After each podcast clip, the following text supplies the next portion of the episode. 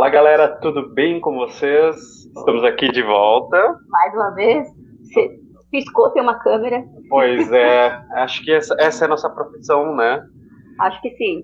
Ah, é, tem uma câmera, a gente aparece na frente. Então, é, é, galera, é isso. Estamos no YouTube, estamos no Instagram, estamos em todo lugar que vocês olharem. Em breve na Netflix, tomara. Netflix segue em direta. E hoje estamos aqui com uma pessoa. Acho que vou, vou inverter a ordem, na verdade. Nós fizemos 80 lives diárias, assim, seguidas, durante a nossa viagem na, na Ásia.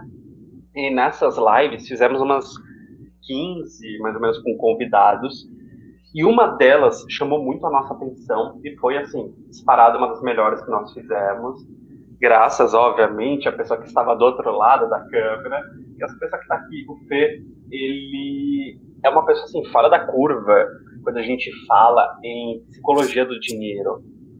Hoje todo mundo, assim, tem milhares de pessoas falando sobre como você aumenta suas finanças, seu, seu, sua poupança, onde você investe.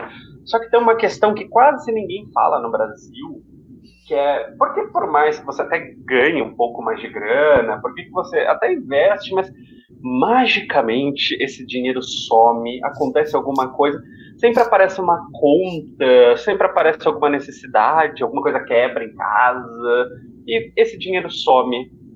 Qual será o mistério, Mr. M? será revelado hoje. Vamos falar sobre isso. E bom, como a gente se sente tão em casa e a gente esquece de se apresentar, eu sou Formágio. Eu sou a Karen Formágio. E aqui hoje conosco temos o Fê Cavalcante, Felipe Cavalcante, que é consultor financeiro. Tudo bem com você, querida? Maravilha, maravilha. Adorei, adorei a introdução. É isso aí. Vamos falar sobre as emoções, sobre os comportamentos, como que isso influencia essa galera na hora de tomar as decisões financeiras, né?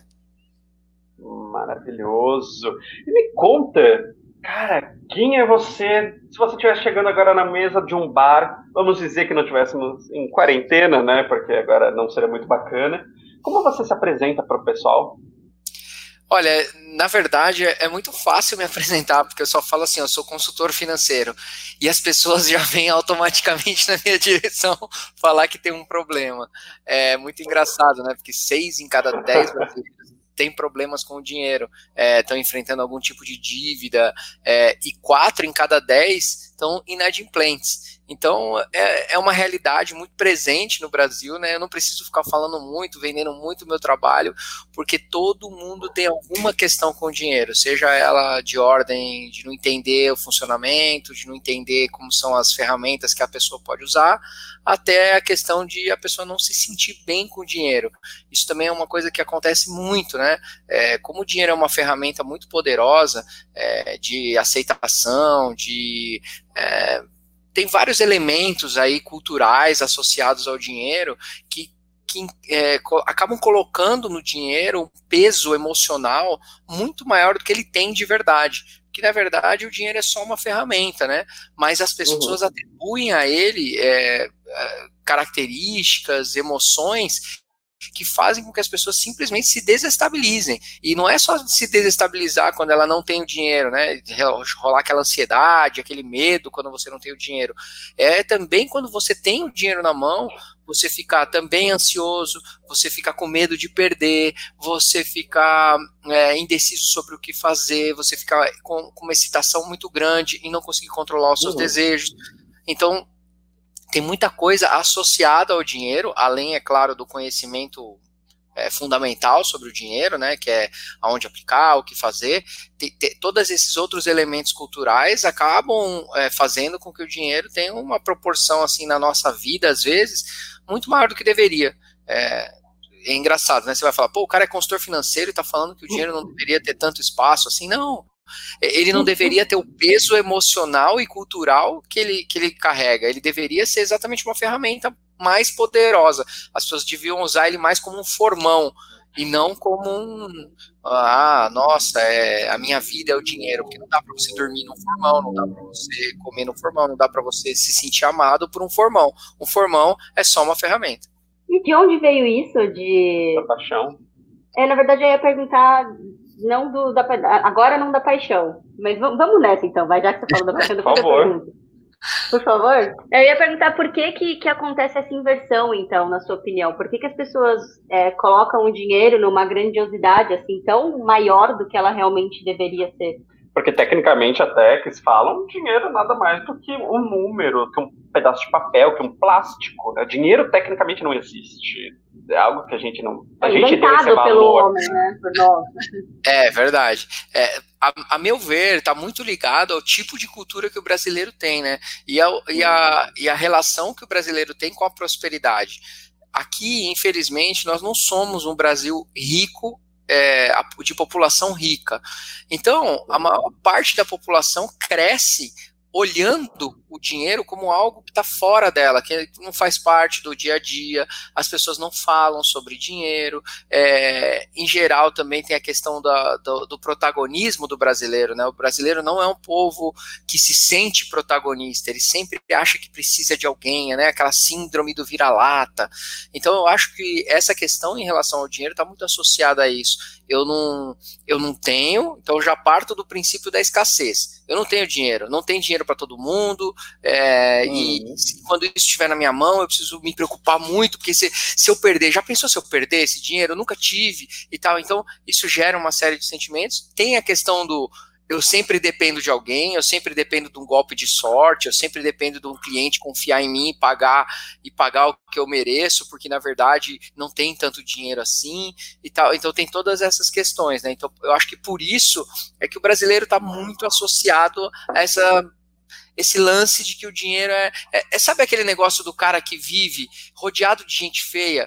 E aí, é, um dia ele vê uma menina linda e ele fica, e ele fala, cara, eu não vou conseguir falar com essa mulher, eu não vou conseguir abordar essa pessoa, porque, sabe, é, ela é muito bonita, ela é muito isso.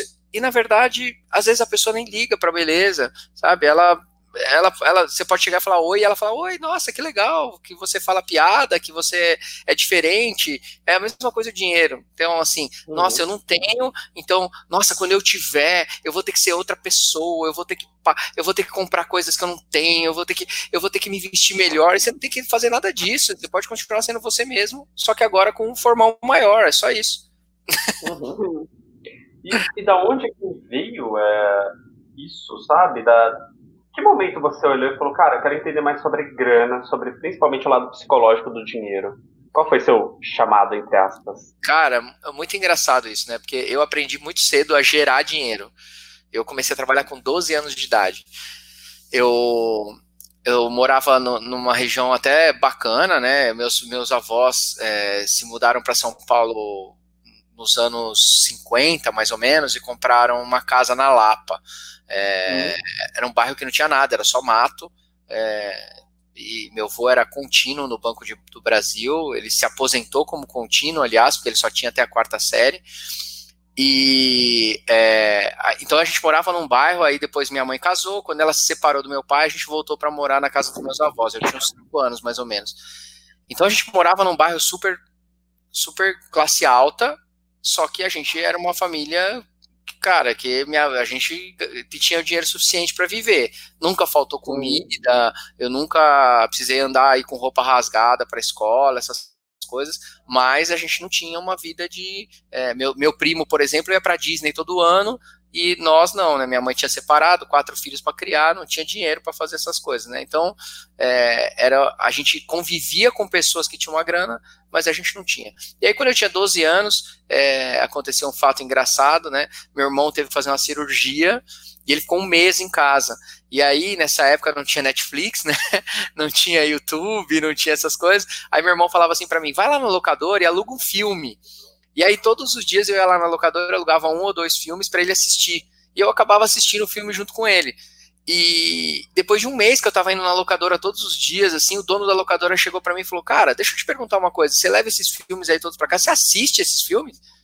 eu falei, ah, contei a história, né? Falei, ó, oh, meu irmão é, tá, fez uma cirurgia tal, tá se recuperando em casa, eu é, assisto sim, assisto os filmes. Aí ele, e o que, que você achou desse aqui? Aí eu falei, ah, esse filme é legal, mas tem aquele ali que é bem mais legal que esse. Ah, e, e desse aqui? Ah, eu, eu gostei, mas é, como policial tem esse aqui que é mais legal. Aí eu, cara, e esse aqui? aí eu falei dos filmes, aí ele falou assim, cara, eu preciso de alguém para ficar aqui indicando o filme. Alguém que tenha assistido muitos filmes. Caralho. Não tinha as estrelinhas é, do Netflix. Ele criou, ele puxou é. a tendência da Netflix. Ele era é. Netflix manual. Você criou o algoritmo. Se você gostou desse, você vai gostar dele. É, e assim, a ideia do dono da locadora foi genial. Eu nem, eu nem entendia nada de negócios. É, eu tava muito mais ali, né? E ele falou assim para mim: Você quer trabalhar aqui? Eu falei, cara, não sei se eu quero trabalhar aqui. Eu preciso falar com a minha mãe. Eu nem. Eu tinha 12 anos, cara. Eu cheguei, casa, é, eu cheguei pra minha mãe e falei: Mãe, é, o cara me chamou para trabalhar lá. Ela falou: Você quer trabalhar? A gente não precisa, você não precisa ajudar em casa. Se você ganhar o dinheiro é para para você. Só que é, você não pode faltar na escola, você não pode. Falou todo aquele blá blá blá, né? De manter as responsabilidades e tal. Você não vai ter tanto tempo livre e tal. Aí eu falei: Ah, não, eu quero trabalhar. Porque eu já via, né? Eu já via as pessoas ao redor com muito mais do que eu tinha. Então isso era um cômodo para mim. Então eu precisava de dinheiro, eu queria, eu queria poder comprar meus brinquedos, eu podia, queria poder comprar um lanche na escola, é, sei lá. É, e aí, beleza, eu comecei a trabalhar lá. E foi engraçado, né? Hoje, lembrando, é, eu com uma mentalidade hoje de empresário, eu fico pensando como foi genial a ideia do cara. A gente vendia, quando eu comecei lá, a gente é, alugava é, 30, 40 fitas por sábado. Sábado era o dia, sexta e sábado uhum. eram os dias é, que mais alugava, né? Então eram tipo umas 20 fitas na sexta e umas 30 fitas no sábado. Depois de seis meses, que foi quando eu saí de lá, seis meses, mais ou menos, oito meses, a gente alugava 180 fitas na sexta ah. e 350 no sábado. Caramba! É, você não, não foi um dobro, assim, você tipo quadriplicou o é, negócio foi absurdo. Então, a, ideia do cara foi genial. Eu não tenho a menor pretensão de achar que eu tinha algum impacto nisso. Eu tinha um impacto, claro, de fazer o operacional ali, de indicar. Mas a ideia dele de colocar alguém para indicar, porque passou a acontecer o seguinte: ninguém saía mais sem fita. As pessoas não. Uhum. Elas entravam na locadora, elas não saíam mais sem fita. Então o cara falava assim: pô, eu queria esse, esse, esse título aqui, ó, que, que acabou de lançar. Pô, infelizmente a gente só tem três, né, dessa, dessa coisa, né? Porque na época tinha isso, né? Só tinha é, três. É. Só tinha três fitas Era de volta para. Né, comprar fita. É. Aí, ah, eu não tenho. Pô, mas tem esse aqui, ó, cara, é uma história. Você vai gostar, ó. Se você gosta desse estilo aqui, você já assistiu esse aqui? Aí o cara, não, então assiste pau, era batata. Aí o cara voltava, às vezes era engraçado, né? Porque imagina, eu tinha 12 anos, cara. Tinha gente que entrava na locadora e falava assim, a pessoa falava assim: "Ah, você já foi atendido?" Não, tô esperando o Felipe terminar ali para ele me indicar uns filmes. Cara, eu tinha 12 anos. eu nem me, na época eu nem me liguei nisso, né? Aí depois acabei saindo, indo para outro trabalho, e desde os 12 eu nunca mais parei de trabalhar. Aí trabalhei em estufa de peixe ornamental, fui é, auxiliar de escritório, fui office boy, trabalhei na Maurício de Souza, trabalhei no McDonald's. Cara, eu fiz tudo que você pode imaginar. Eu não me enquadrava normalmente nas coisas, eu perdi o tesão, perdi a vontade. Eu, sei lá. É porque era tudo assim, era tudo uma brincadeira, né? Eu gerava dinheiro, mas não, não sabia usar e do mesmo jeito que eu fazia o dinheiro, eu gastava o uhum. dinheiro. E isso aconteceu até, até eu me separar em 2011. Na época que eu me separei em 2011, uhum. eu ganhava tipo 30 mil reais e não tinha um real guardado. Caramba. E aí, assim, eu, eu literalmente oh. quebrei quando eu, quando eu me separei. Porque aí eu perdi completamente a mão, eu tava triste. Olha só, né? Olha só, eu estava triste, eu estava frustrado, eu estava me sentindo culpado, eu estava me sentindo sozinho, eu estava me sentindo uhum. carente, uhum. e tudo isso fez com que eu já era um cara que já não tinha noção. Eu comecei a, a ultrapassar todos os limites da noção. Então, gastava, cara, eu pegava meu carro toda sexta-feira e ia para Santa Catarina para passar o final de semana. É, ah, eu aí eu chamava meus amigos para comer e pagava para todo mundo. Eu ia pra balada, eu não bebia e minha conta dava 400 reais, entendeu? Tipo. É, é um negócio assim. Aí comprei moto, aí é, troquei de carro, aí pus roda no carro, aí comprei um apartamento. Cara, tudo, você pegou o é, pacote completo. Você já é. não tinha, você falou que você não guardava dinheiro não, e ainda não, assim foi gastando mais. Isso, aí fui gastando mais, e aí, como eu tava triste, chateado, etc, etc, eu também produzia menos.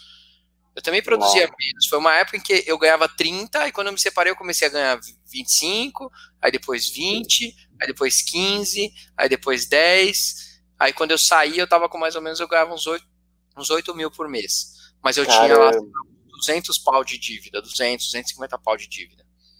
Caralho.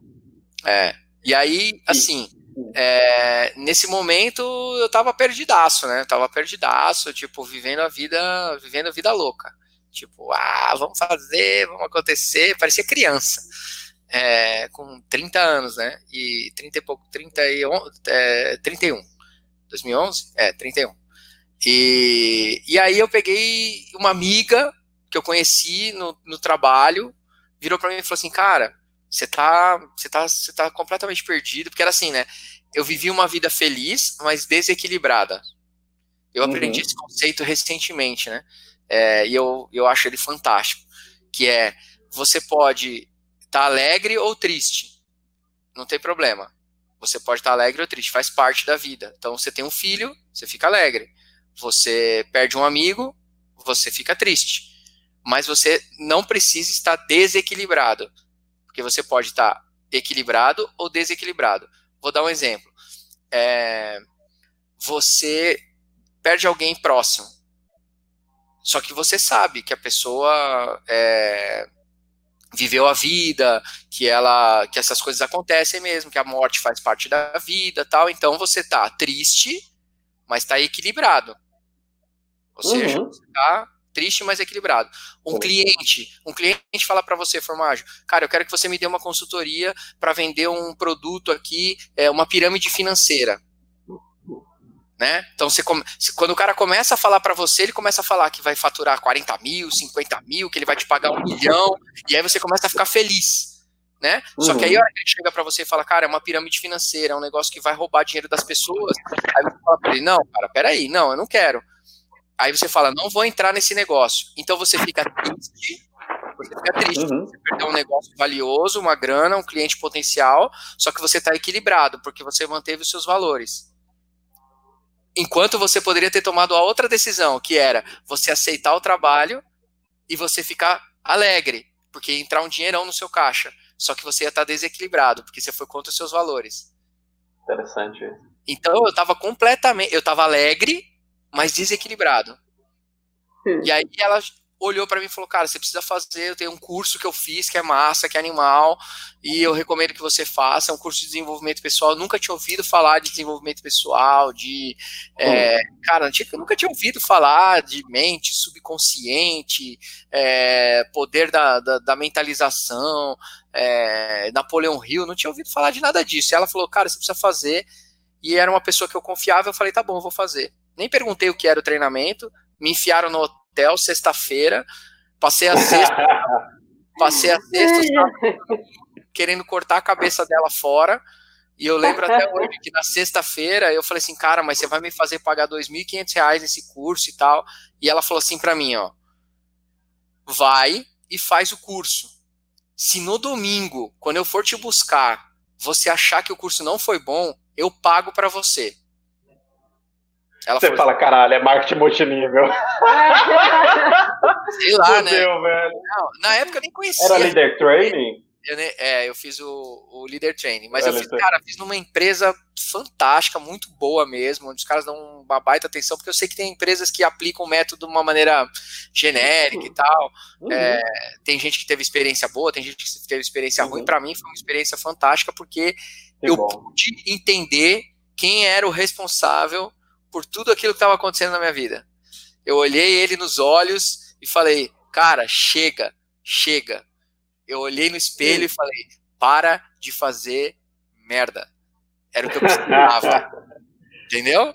É, então, esse, esse momento, assim, ele é muito emblemático, porque foi isso. Me despertou para entender que eu precisava parar de responsabilizar todo mundo. Então, quando eu falo assim, ah, a cultura do brasileiro, eu não tô falando, puta, aquele cara lá andando do outro lado, como ele é trouxa, né? Não, eu tô falando do Felipe mesmo.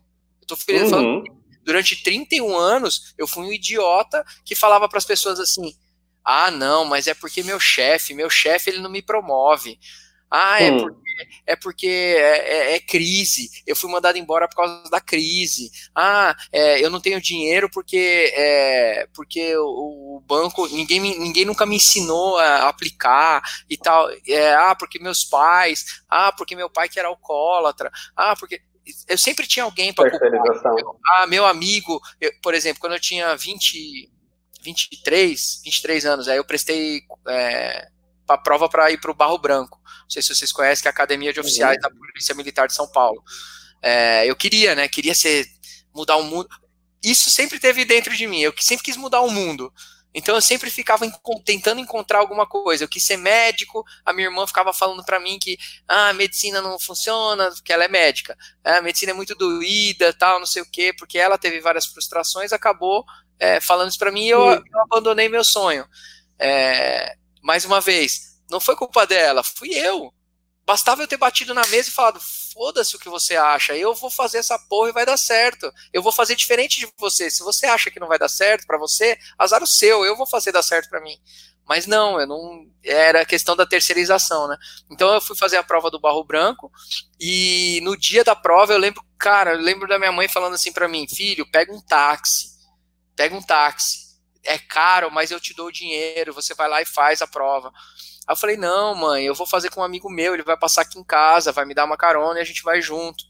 E aí ele atrasou, aí ele não tinha enchido o tanque do carro, aí ele errou hum. o caminho. Tudo que era para dar errado, deu errado naquele dia. E aí, assim, cara, foi uma das cenas mais. Foi uma das coisas mais que, que me machucou na minha vida. Porque eu cheguei na porta do lugar, assim, eu ainda falei para ele, vai estacionar o carro que eu já vou entrando. Aí eu desci correndo assim, ó. Tinha um cara, um oficial parado, assim, um soldado parado de farda, assim, na porta, com a cancela abaixada. Eu cheguei e falei: Oi, eu vim pra prova. Ele falou assim: 8 e 5, já fechou o portão. Ai. Caralho. Não, ele não falou assim: Olha, amigo, infelizmente.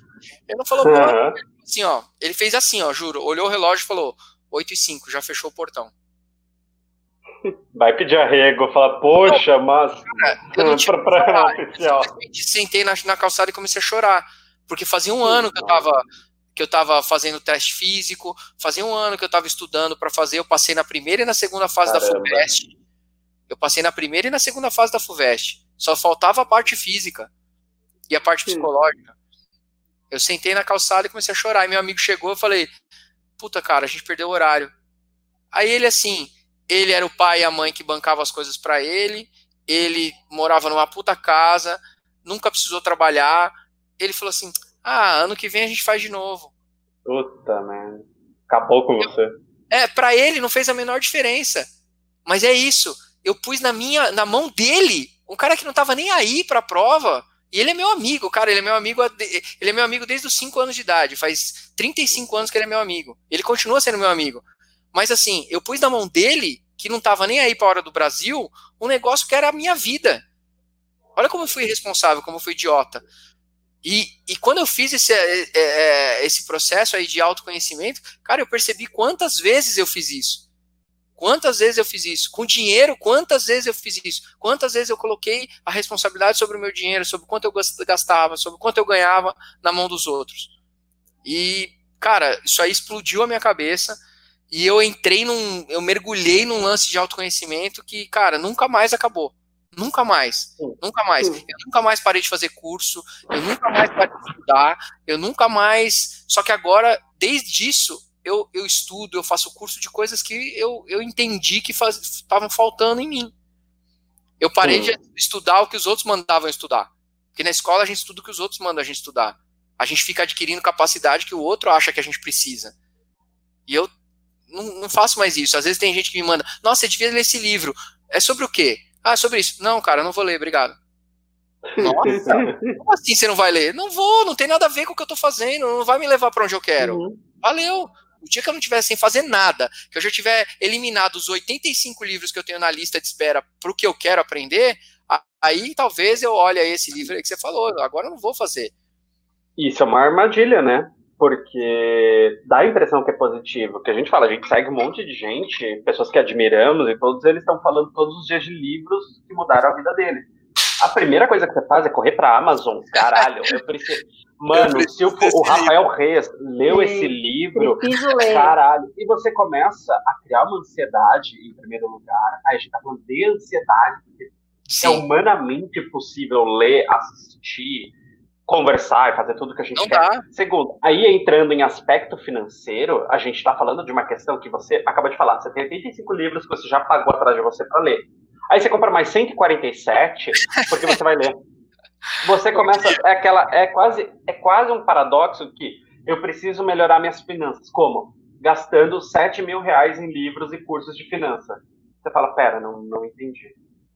Pera, é tá, você vai então Caralho, é muito, é muito foda isso que você tá falando, porque eu pensar por, por você mesmo, né? Você ter, de certa forma, a coragem de falar, puta, muito legal, mas não, não preciso ler isso agora, ou não preciso ler, eu não vou morrer se eu não ler isso. Tipo, caralho, é muito foda isso. E isso, isso é uma das ferramentas, talvez, cara, mais impressionantes para melhorar sua vida financeira. É você parar de ligar para o que os outros pensam.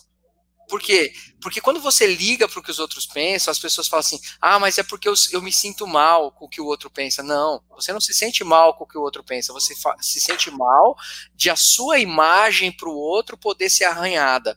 Da sua, ou seja, você, o seu ego quer que você seja amado, quer que você seja idolatrado por essa pessoa. E se você disser uhum. algo que ela quer ouvir, nossa, isso, isso pode fazer com que você é, é, que, com que a pessoa não goste de você. Então também é, foi uma coisa que, cara, meus amigos me ajudaram muito a aprender sobre isso.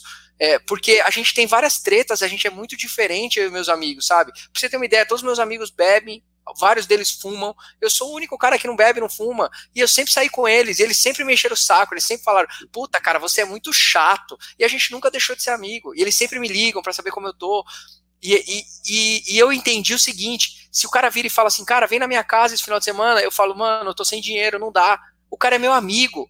Das duas, uma, ou ele fala, vem, foda-se, não precisa pagar nada, ou ele fala, pô, cara, então é o seguinte, ó, dá uma olhada aí, quando você tiver uma grana, você me avisa e a gente faz alguma coisa, tô com saudade. E não acaba a amizade por isso. Mas as pessoas não, elas têm uma fantasia de que se chamar para a festa do Pedrinho e ela não for na festa do Pedrinho, ela não levar um presente de 200 reais, ninguém vai mais amar ela.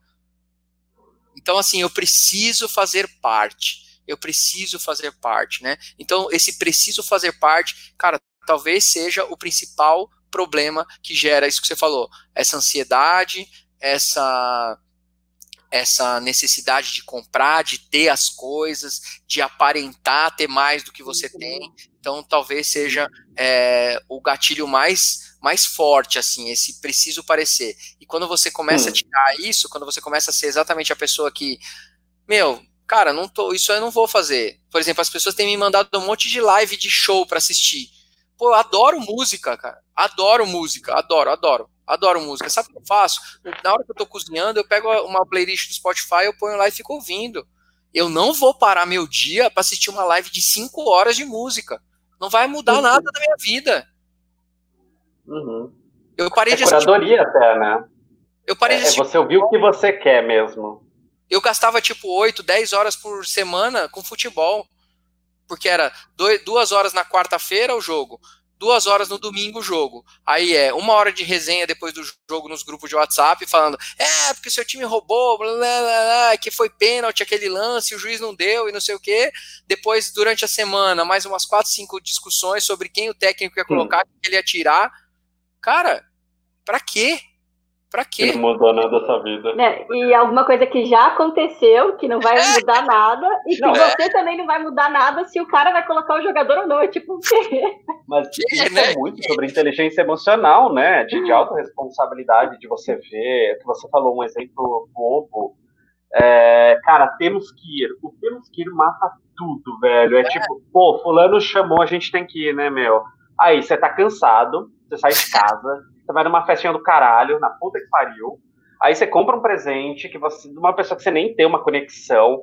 Aí você vai lá, você sai da dieta muitas vezes, você tá de dieta e pô, você vai comer um negocinho, não sei o quê. Aí você paga o estacionamento. Aí você olha e fala, cara, tô cansado. Nossa, poderia ter ficado em casa, né? Jura? É que aqui a gente tem às vezes você reconhece, é, às vezes a pessoa não é do mesmo círculo social que você, né? É, e aí você fala assim, pô, eu não tenho roupa para ir nesse tipo de festa. Aí você tem que comprar roupa para poder agradar os outros. Cara, é um, é um negócio. E, e, e você não agrada você, né? É. Essa é a merda. Que você falou uma coisa. É... Cara, isso é muito foda. Nós queremos mudar o mundo, mas a gente só não muda nós mesmos. Que é a questão da coerência, né?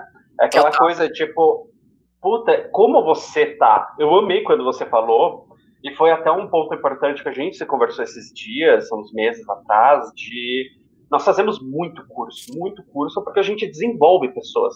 Só que chegou um momento que a gente percebeu que nós estávamos vendo os cursos para aplicar nos outros. E a gente olha e fala, Pera aí, mas caralho, tem dois seres humanos aqui também, são seres humanos que precisam melhorar. E foi tipo um tapa, de certa forma, de coerência, que a gente começou a ler livro pensando nos outros. Ah, que metodologia eu uso nos outros? Ah, que não sei o que eu uso nos outros. Esse curso é ótimo para ajudar os outros. E a gente olha e fala, tá, beleza, e nós mesmos?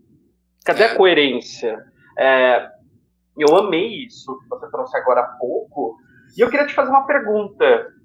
Mas Fê, não é, não é ganhando mais dinheiro que a gente resolve nossa vida, Fê.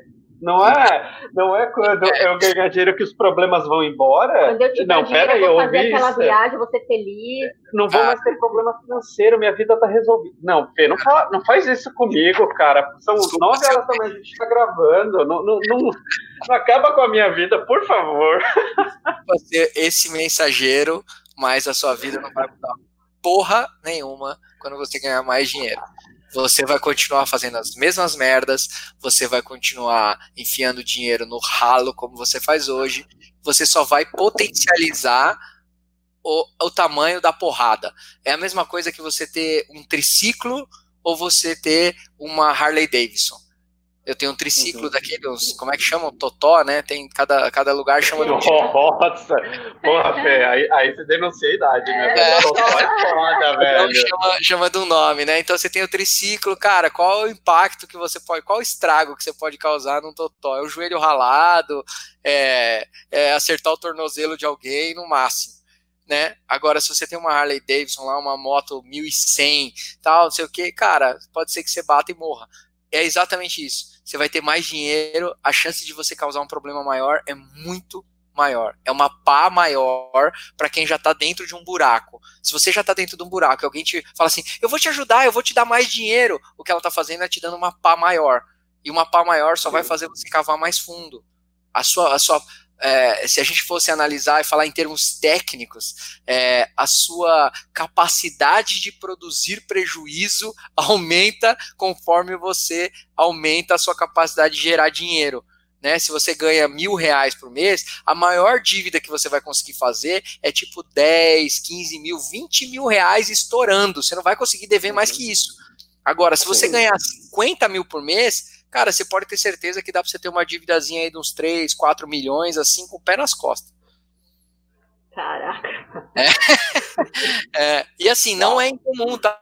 Não é incomum. É, quando eu falo isso, tem muita gente, ah, isso aí ele tá falando, mas é da boca para fora. Chega uma hora, chega uma hora que se a pessoa ganha 20, 30 mil, aí não tem como, não tem como. Cara, eu trabalhei dentro da Bandeirantes, da Rádio TV Bandeirantes. Eu atendi gente que ganhava 200 mil reais por mês e tava com nome sujo, carro sem licenciar, financiamento da casa atrasado.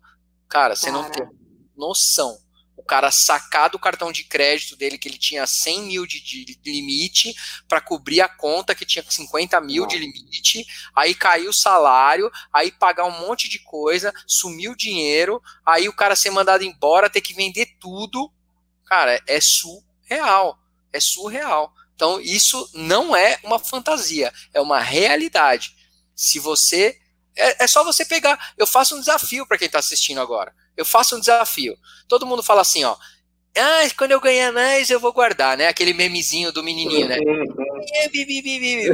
quando eu ganhar cinco, quando eu ganhar mais, eu vou. Eu faço um desafio. Pega o seu salário ou sua renda de cinco anos atrás. Pega a sua renda de cinco anos atrás e pega a renda de hoje.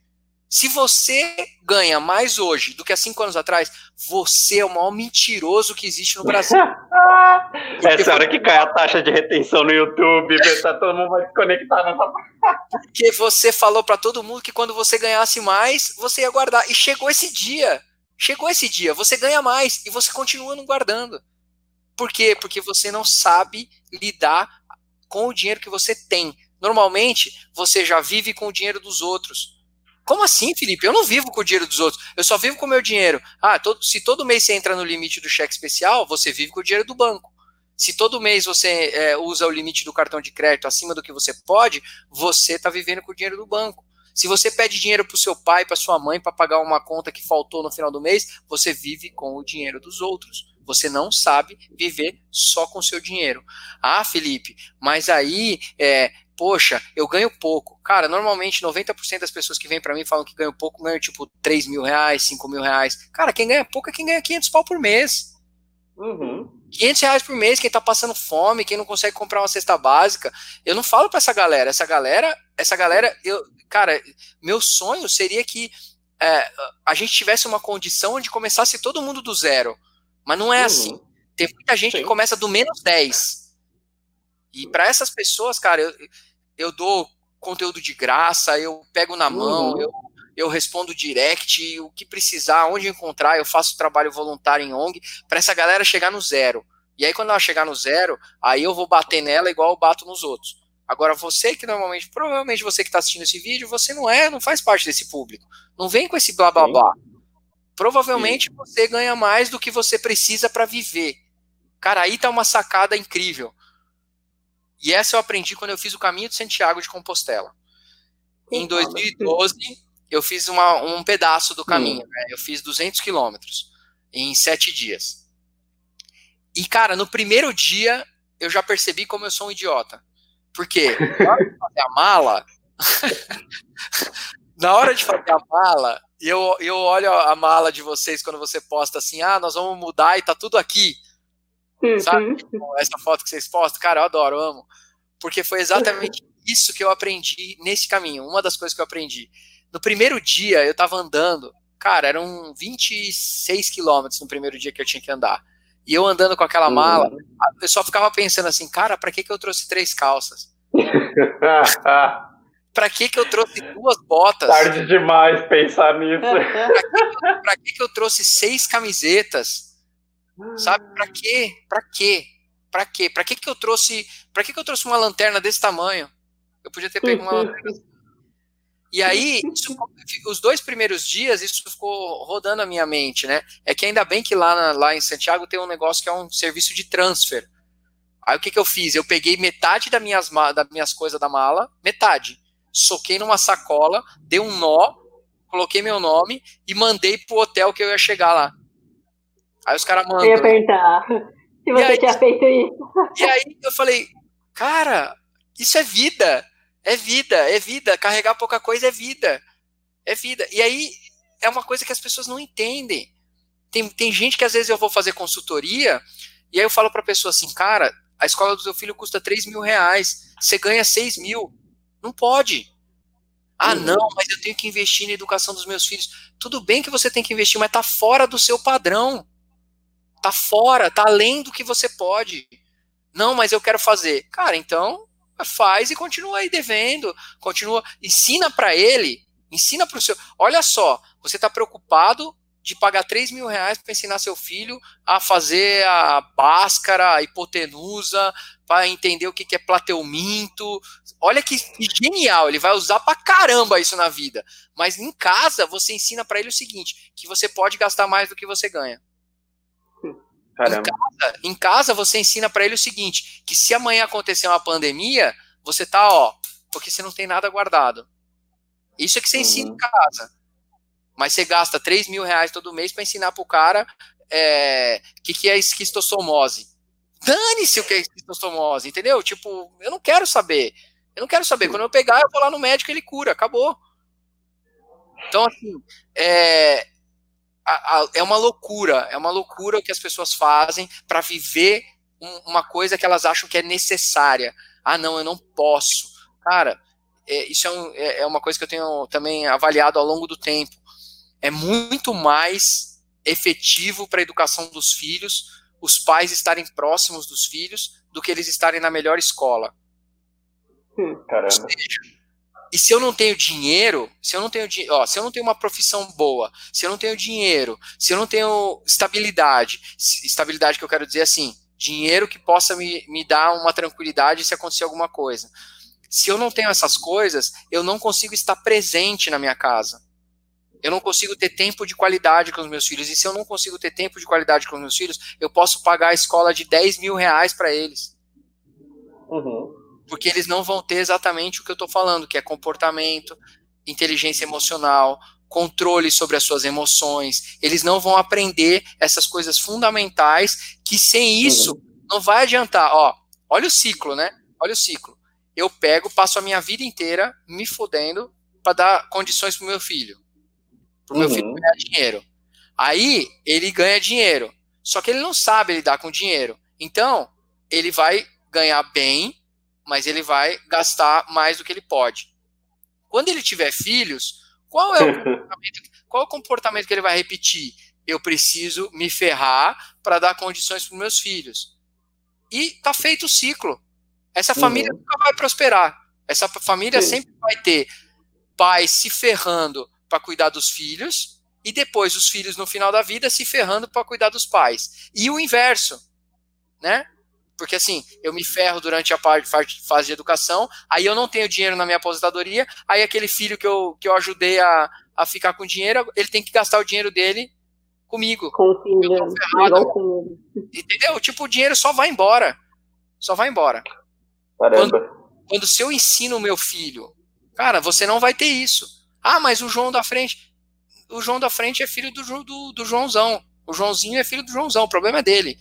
Aqui em casa é o seguinte: você tem que gerar dinheiro, mais dinheiro do que você, do que você gasta. Simples. Uhum. Simples. Ah, pai, eu quero, eu quero vender brigadeiro. Minha filha falou, de 11, esses dias. Eu quero vender brigadeiro porque eu quero ir no show do Na United e preciso de tanto, e mamãe já falou que não vai comprar o ingresso.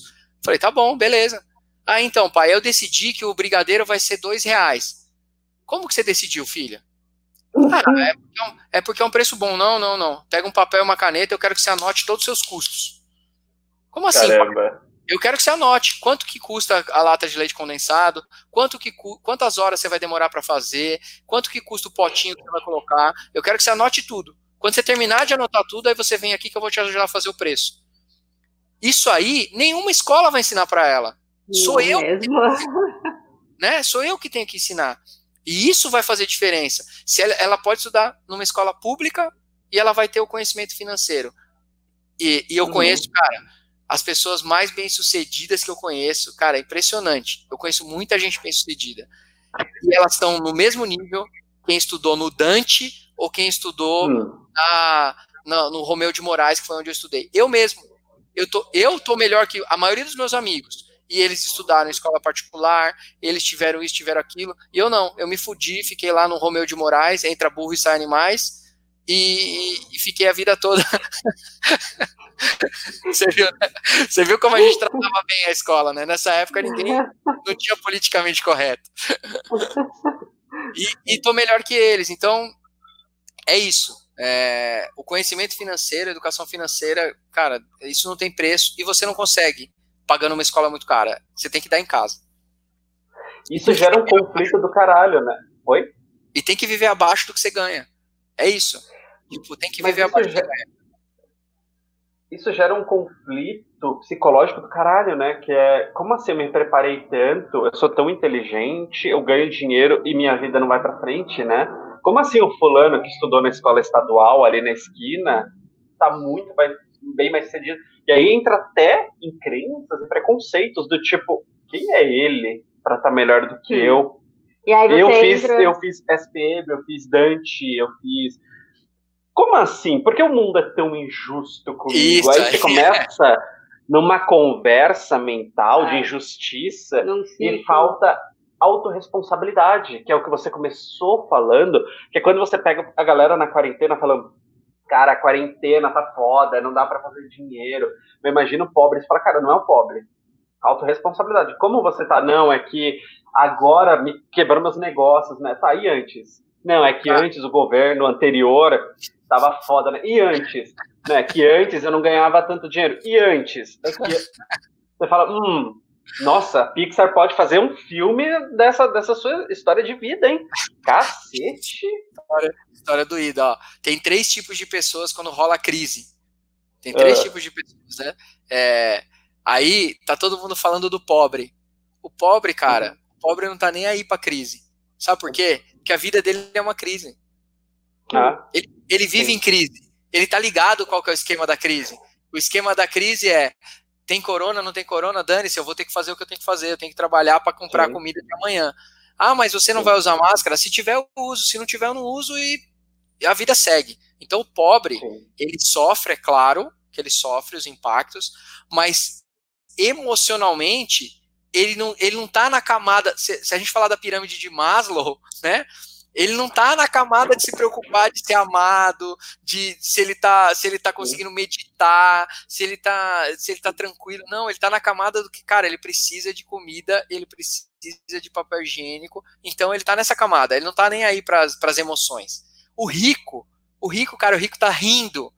O rico tá rindo da crise, porque ele vai comprar tudo pela metade do preço tudo que ele ia comprar, ele já tinha o dinheiro para comprar, ele já tinha o plano de comprar, agora tem uma liquidação animal. É a mesma coisa que você passar todo dia na frente de uma loja e ficar vendo e ficar vendo aquele casaco. E aí ficar vendo o celular. Ah, eu tô vendo o celular. Todo dia o celular tá 5 mil reais o celular. E aí num dia eu, eu passo lá na frente tá 1.500. Pô, melhor Sim. impossível eu vou conseguir comprar e o celular. Mesmo que ele tenha perdido, né? Alguma coisa ele entende o movimento. É diferente de nós. Ele sabe que ele ah, caiu as ações dele, né? mas daqui três meses, meu amigo, essa ação vai voltar lá no pico. E ele, ele e é exatamente entende, ele, ele, olha a longo prazo. Dele, as ações dele caíram, mas ele vai comprar quatro, cinco imóveis novos que ele vai comprar pela metade do preço. E daqui a três anos eles vão ter valorizado e ele vai vender pelo dobro. E as pessoas não hum. entendem isso. Elas estão achando que os ricos vão os ricos não vão sofrer. Quem vai sofrer de verdade? É a classe média. É o cara que vive para pagar conforto.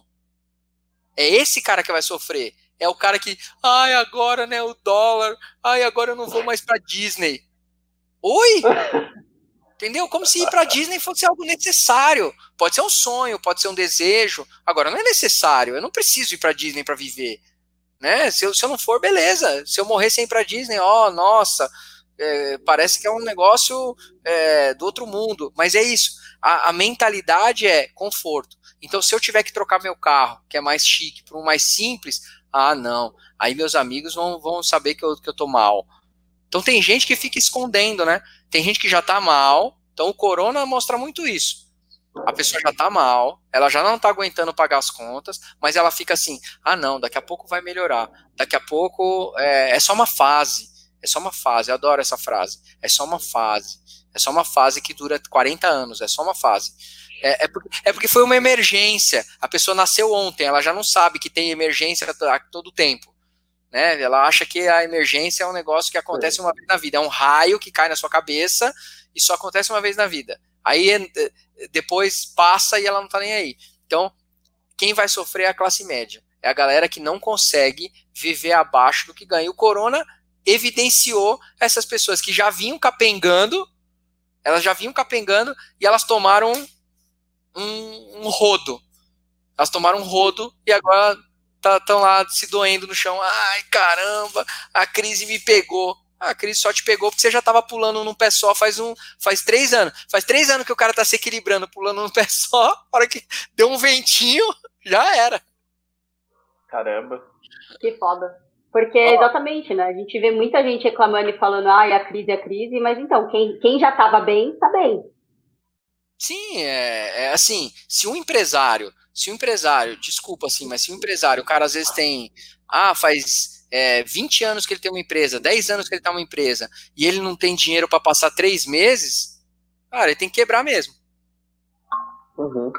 Desculpa. Aqui tem 10 anos de empresa não conseguiu fazer caixa para aguentar 10, porque né, não é que a sua empresa começou agora, são 10 anos. E foi o que a gente até conversou aqui, de que é mais uma coisa de cultura brasileira que empresas que estão médias há 10 anos chegou a crise, é, quebrou. Só que a gente falou exatamente, mas como assim uma empresa de 10 anos não tem caixa? Uhum. É porque é, caixa. É a mentalidade. É porque caixa. Eu trabalhei no banco, eu trabalhei no banco, tinha cara que, por exemplo, é, concessionária. O cara com uma concessionária. Aí a gente falava assim para ele, ó, faz um caixa que vai ser a sua segurança. E continua Não, porque não sei o que. Cara, eu vou aplicar aqui a meio por cento, eu pego um carro aqui, eu ganho 30%. Então o dinheiro do cara está sempre empenhado. O cara acha que ele, que é, ele acha que esse fluxo do dinheiro ele nunca vai interromper. Talvez esse, esse seja o, o, o, principal problema de quem consegue um pouquinho de prosperidade, que era o meu caso, né? É o meu caso lá, quando eu pensei, ah, eu ganhava 30 pau por mês, eu achei que o dinheiro nunca ia secar, que a fonte ia, ser, ia, ia sair água para sempre. E aí, achando isso, você não se prepara você não se prepara. É, é, tem uma, uma terapeuta que eu, que eu gosto muito, que é a Raquel, que ela fala assim, ó, a hora de consertar o telhado é quando tá sol. Porque quando tá chovendo, você tá vendo lá tudo pingando, né? Tá chovendo, você tá vendo, tá cheio de goteira. Aí o que acontece? Abre o sol, a pessoa esquece dos furos. Ela acha que o sol vai brilhar para sempre. E não vai. Uma hora ou outra vai chover. E aí, quando chover, você não, arrumou os furos, vai entrar água tudo de novo. Então a galera acha que esse dinheiro nunca vai. É, nunca vai secar. Eu posso compartilhar a tela com vocês? Claro, pode sim. Cara, eu queria mostrar. Eu fiz um gráfico. Hum. Eu fiz um e-book. É, são oito passos para as pessoas saírem das dívidas. É um e-book que vai ser distribuído gratuitamente. Ficou pronto ontem.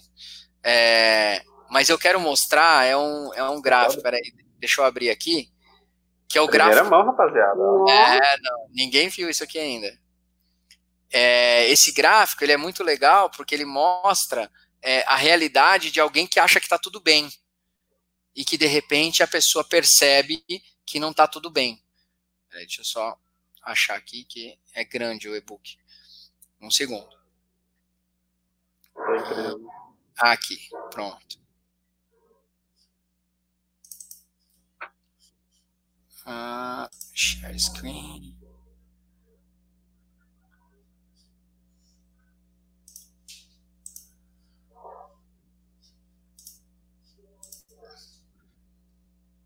Beleza, estamos vendo minha tela? Peraí, só um Estamos colocando pronto, pronto. Agora sim. Tá, então, aqui esse aqui é o e-book, né? Então esse gráfico uhum. aqui, ó, é o gráfico da vida do Pedro. Eu coloquei o nome de Pedro aqui do cara. É porque Pedro é um nome forte, né? Então, o Pedro ganha 5 mil, ó. Então, no dia 1 do mês, entra um saldo de 5 mil aqui na conta dele. E aí ele tem as despesas que ele vai usando ao longo do mês. Você vê o mouse aí também ou não? Oi? Ah, tá... sim, sim, sim. Estamos vendo. Tá. Aí, aí, ele vai gastando ao final do mês. Quando chega no dia 30, ele terminou de gastar os 5 mil. Ou seja, ele tá falando assim, tá tudo bem, eu não tenho dívida, eu não tenho nenhum problema, certo? Eu ganho 5, uhum. gasto 5, tô tranquilo. Só que aí, isso aqui é o gráfico três meses da vida do Pedro. Só que o Pedro tem uma filha e a uhum. filha dele, infelizmente, ficou doente. E aí a despesa dele uhum. aumentou em R$ 1.500 por mês. Ele vai ter que pagar um tratamento para ela, ele vai, que, vai ter um problema. O que, que acontece na vida do Pedro, né? O Pedro aqui está no, no, no, gráfico gasto mais do que ganho. Então ele ganha 5, gasta 6,5. Aí ele recebe 5 de novo, uhum. gasta 6,5. Depois de é, um, dois, três, quatro, cinco, seis, sete meses, ele está devedor 15 mil reais no banco já. Porque aqui eu estou uhum. contando. Você percebe que essa cauda aqui para baixo, ela vai aumentando, porque além dos gastos tem os juros. Então, cada vez que ela vai mais para baixo, ela fica mais profunda, porque os juros uhum. ainda vai somar mais, cada vez mais, menos dinheiro aqui. Aí a pessoa fala assim: ah, então, Aí a gente chega, volta para aquele papo que você falou, né? Ah, então a pessoa precisa de mais dinheiro, né? Ela precisa de mais dinheiro. E aí a, o primeiro, é, o primeiro recurso que a pessoa vai fazer é pegar um empréstimo. Aí o Pedro pega e pega um empréstimo de 10 mil. E aí ele acha que tá tudo bem. Então ele foi lá, né? Teve aumento. Esse aqui é o mesmo gráfico, tá? Só que aqui nesse uhum. ponto ele pegou um empréstimo de 10 mil. Deu uma subida de 15 mil aqui porque ele tem os 5 mil de renda, uhum. mais o empréstimo de 10 mil. Só que, a partir do momento que ele pegou o empréstimo, ele tem a parcela do empréstimo para pagar, ele tem os juros do devedor do, ano, do mês anterior, Ou seja, ele continua ganhando 5 mil, mas agora a despesa uhum. dele é 7 mil. Ou seja, o gráfico dele acelerou ainda mais para baixo. Daqui a seis meses, ele não vai estar tá mais devendo 15 como ele estava. Ele vai estar tá devendo 20 mais os 10 que ele pegou de empréstimo. Então, se em seis meses ele ficou devendo 15 mil, nos próximos seis meses ele já vai estar tá devendo mais de 30 mil. Mais dinheiro não é a solução. O que, que o cara tem que fazer nesse caso aqui? Ele tem que diminuir os custos. Então, aqui ele diminuiu de, de 7 mil para 4,5 as despesas. Então, aqui, ó, ele começou a ver que estava complicada a vida dele. Chegou aqui, ele pegou e usou o método que eu ensino aqui. Diminuiu de, de, de 6.500 para 4.500 a despesa. Aí ele uhum. começa a voltar. Só que ele uhum. só começa a voltar porque ele arrumou uma renda extra. Uhum. Porque se ele continuar ganhando 5 mil, ele não volta. Se, se, eu chego aqui, ó, nesse ponto onde eu tô devedor e eu só diminuo a minha. Eu só diminuo os meus gastos, mas é, eu, eu só diminuo os meus gastos, mas eu não aumento a minha receita, eu não volto a ter dinheiro positivo. Eu fico ali no negativo. Eu, fico, eu volto para aquele estado inicial que era assim: eu acho que está tudo bem, mas na primeira na primeira problema que eu tiver, eu volto para aquela é, linha descendente. Eu, eu, gosto de mostrar esse. Cara, eu demorei anos para entender isso. Não tem uhum. tá bem.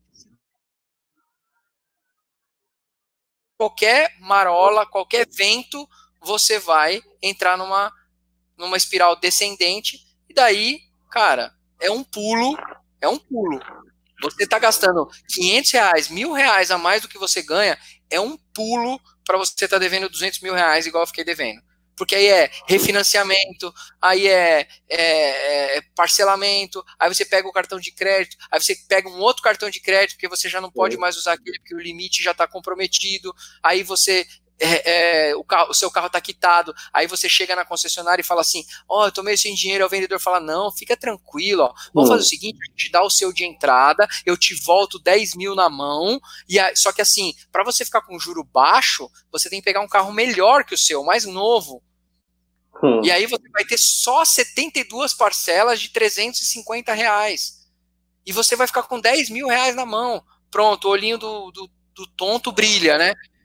Aí quando ele vê, cara, ele já tá devendo 100 pau, 150, 200 mil, sem perceber. É como, é como se você mentisse para você falando, eu estou no controle, eu sei o que eu estou fazendo, mesmo nunca tendo estudado sobre finanças, é. mesmo tendo passado várias vezes por isso, que é o que acontece com todo mundo. A gente, tá, a gente passa pelo mesmo looping, e a gente sempre acredita que a próxima fase vai ser diferente, né? Que é, novamente, a gente sempre está dando um nome para o que está acontecendo. Agora, o melhor nome, galera, para quem não tinha usado ainda, usa coronavírus. Fala que é, é a quarentena que te ferrou porque bate. É, é essa, essa momento, tá colando, essa, mas assim, acho que por mais um mês e meio, galera. Fica esperto que a gente tem que renovar a desculpa. E, e é muito, o que você está trazendo aqui para gente é sobre mentalidade. E o que eu vejo hoje, eu, eu gosto que o momento que a gente está vivendo, as pessoas começaram a prestar mais atenção em finanças. Sem dúvida. Porém, todavia, no entanto, o que eu vejo é a galera está preocupada em multiplicar o dinheiro. Os 500 reais que estão sobrando por mês, a galera está descobrindo qual, que é o melhor, a melhor ação que vai multiplicar de 500 e mil reais em uma semana. É, só que aí a pessoa pega o pouco dinheiro que ela tem para comprar aquele curso caro, bombado do momento, de multiplicar os 500 reais que sobrou. Só que continua não fechando a conta. Eu entendo, ouvindo sua fala, que é, beleza, eu comprei aquele curso de dois pau, que tá todo mundo falando, só que nenhum curso geralmente fala sobre a questão da mentalidade. Ele vai te ensinar o CDB. Assim, na verdade, sim, vamos ser bem francos. Ninguém precisa comprar curso nenhum. A regra é clara: se você ganha cinco, gasta quatro. Só que a gente tá falando de psicologia, não funciona assim. Nossa cabeça não é tão, tão esperta. Só que a gente insiste que eu preciso comprar um curso caríssimo para entender como multiplicar o dinheiro que eu nunca consegui segurar na minha conta, mas eu acho que é isso. Ou seja, você é um dos poucos que está falando sobre mentalidade, é psicologia. Sim. Caralho, não adianta você ganhar mais, não adianta você comprar o curso do momento. Você vai escolher as ações erradas propositalmente, você vai fazer bosta. Tipo, é foda, cara. É, é desesperador de certa forma. é, quando a gente ouve isso, porque quando parece que estava melhorando, você olha para cara, não tá. A gente só está trocando problema de lugar. E por falar em mentalidade, e você começou falando né, que seis a cada dez brasileiros estão uma quatro a cada quatro a cada dez estão inadimplentes, etc. E agora com a crise a gente sabe que isso piorou. E principalmente que quanto mais a pessoa está lá se enfiando no buraco, você mostrou o gráfico, pior fica a mentalidade dela. Mas Total. e aí? A pessoa está desesperada, a pessoa está socorro, o que, que eu faço? Eu estou devendo cada vez mais, e ela já entendeu que ela, que ela entrou num buraco, e estamos no meio da crise, junto à mentalidade meu, eu estou na crise, não consigo vender, eu não consigo não sei o que, etc. O que, que você fala para essa pessoa? E eu queria que você trouxesse por dois aspectos. Um, de mentalidade psicológico, e outro no sentido prático do fazedor, eu vou chamar de fazeção. Pronto, que, nossa senhora, que, que palavra horrível é isso. Eu queria que você trouxesse, porque o que eu entendo é, a gente já sabe o que fazer, mas a gente não consegue. Então eu quero que você comece a nos ajudar nisso. Vamos lá. É, da parte de ferramentas, é, existe, inclusive, eu fiz um outro e-book que eu também disponibilizei para a galera gratuita, que era medidas para o corona mesmo, que é a parte de é, que é a parte de prática mesmo. O que fazer na prática? Então, na prática é assim, ó, é, é, é como se você estivesse numa guerra. E numa guerra, é, você precisa cortar tudo, tudo, tudo que não faz sentido. É, não dá para o soldado levar uma mochila como eu levei, com três calças e não sei o que, não sei o que lá. Ele tem que ficar com o essencial. Então, uhum. da, da, da, da, parte de ferramentas é eu corto tudo que eu não preciso, eu, eu economizo em tudo. Ah, mas Felipe, é para todo mundo isso? Não. Tem mais ou menos três cenários aí. O cenário é eu já estava enrolado, já estava enrolado, eu já não tinha dinheiro guardado, tal, eu já tinha dívida. Esse é o pior cenário. Então esse cenário é cenário é, é, mudança drástica, é cancelar tudo, é tirar os filhos da escola. Ah, mas eu vou tirar meu filho da escola? Vai, vai tirar seu filho da escola. No que vem você manda ele de novo. Um ano não vai mudar nada na vida de ninguém. Não vai mudar nada na vida de ninguém. Mas você ficar, você assumir uma dívida de 100, 200 pau, é 10 anos para você sair depois, dependendo do que acontecer na sua vida. Então é, é tática de guerrilha, corta tudo, corta a TV por assinatura, corta academia, corta, corta tudo, corta tudo. Co começa a tomar banho de, de dois minutos, faz tudo que a Natália Arcuri ensina. A Natália Arcuri do, do Me Poupe, ela só ensina a economizar. É isso. O que você vai ter que fazer é economizar. Enquanto você economiza, você vai ter que fazer coisas que vão colocar sua família em risco.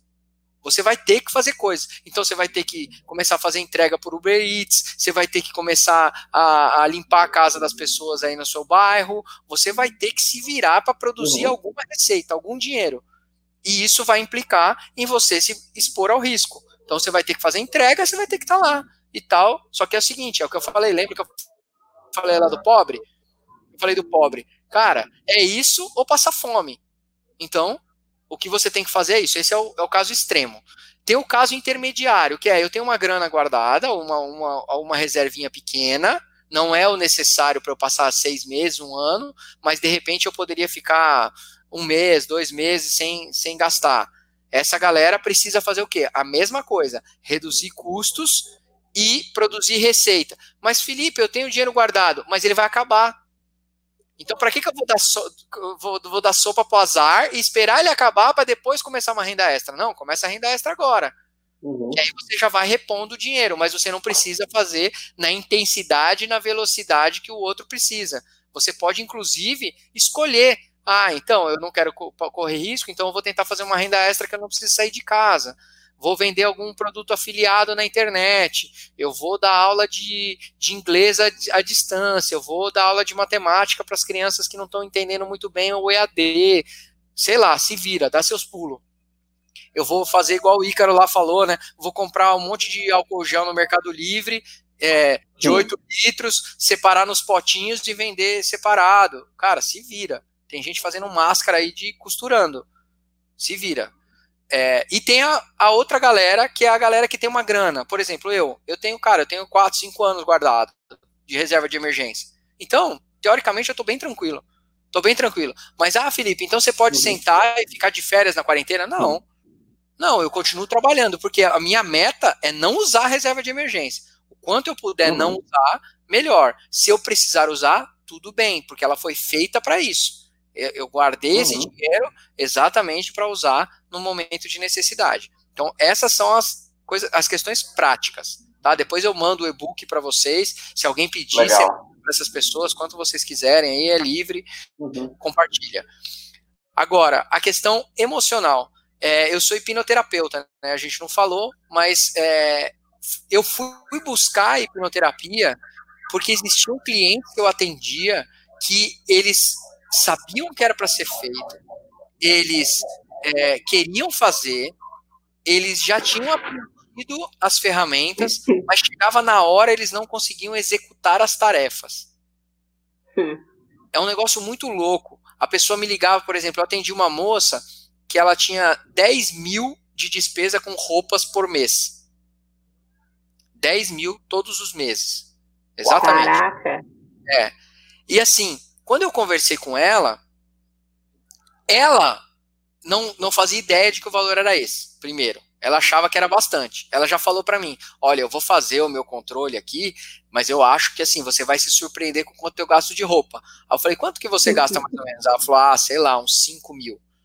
Eu errou 50%. Já seria, óbvio, é. cada faz o que é da vida, mas já seria um já valor seria alto. Aí ele errou por 100%, né? Ela, ela gastava 100% a mais, 10 mil. E aí a gente fez o planejamento, ela falou que ela queria, que ela, que ela tinha medo de ficar sem grana, que ela tinha medo de. Eu falei, então nós vamos precisar parar de gastar com essa grana com isso e tal. Só que é o seguinte: existe uma coisa que eu faço com as pessoas que é. Não é cortar, entendeu? Não é cortar, não é virar para a pessoa e falar assim, ó, agora você vai ser um, um besta que você não vai fazer as coisas que você gosta. Não, é estipular um orçamento. Então eu cheguei e estipulei um orçamento para ela. Eu falei, ó, você vai ter 2 mil para você gastar com roupa todo mês. Se você quiser gastar 10 mil, tudo bem. Você fica cinco meses guardando e vai lá e dá uma paulada de 10 mil. Tá tudo bem. Entendeu? Não vai gastar mais do que 2 mil. Primeiro mês. E aí, quanto você gastou? Ai, Felipe, eu gastei 6 mil. Eu não consigo. Eu não consigo eu quando eu vejo, ela falou assim para mim, quando eu vejo, eu já estou com as sacolas entrando no carro. Caraca. Por quê? Porque existe uma coisa que se chama programação mental. Como que é a programação mental? A programação mental, não sei se vocês já leram o livro O Poder do Hábito. Já leram? Show. Sim. Então, no livro O Poder do Hábito, ele fala que você tem que ter um gatilho, uma ação e uma recompensa para criar um hábito.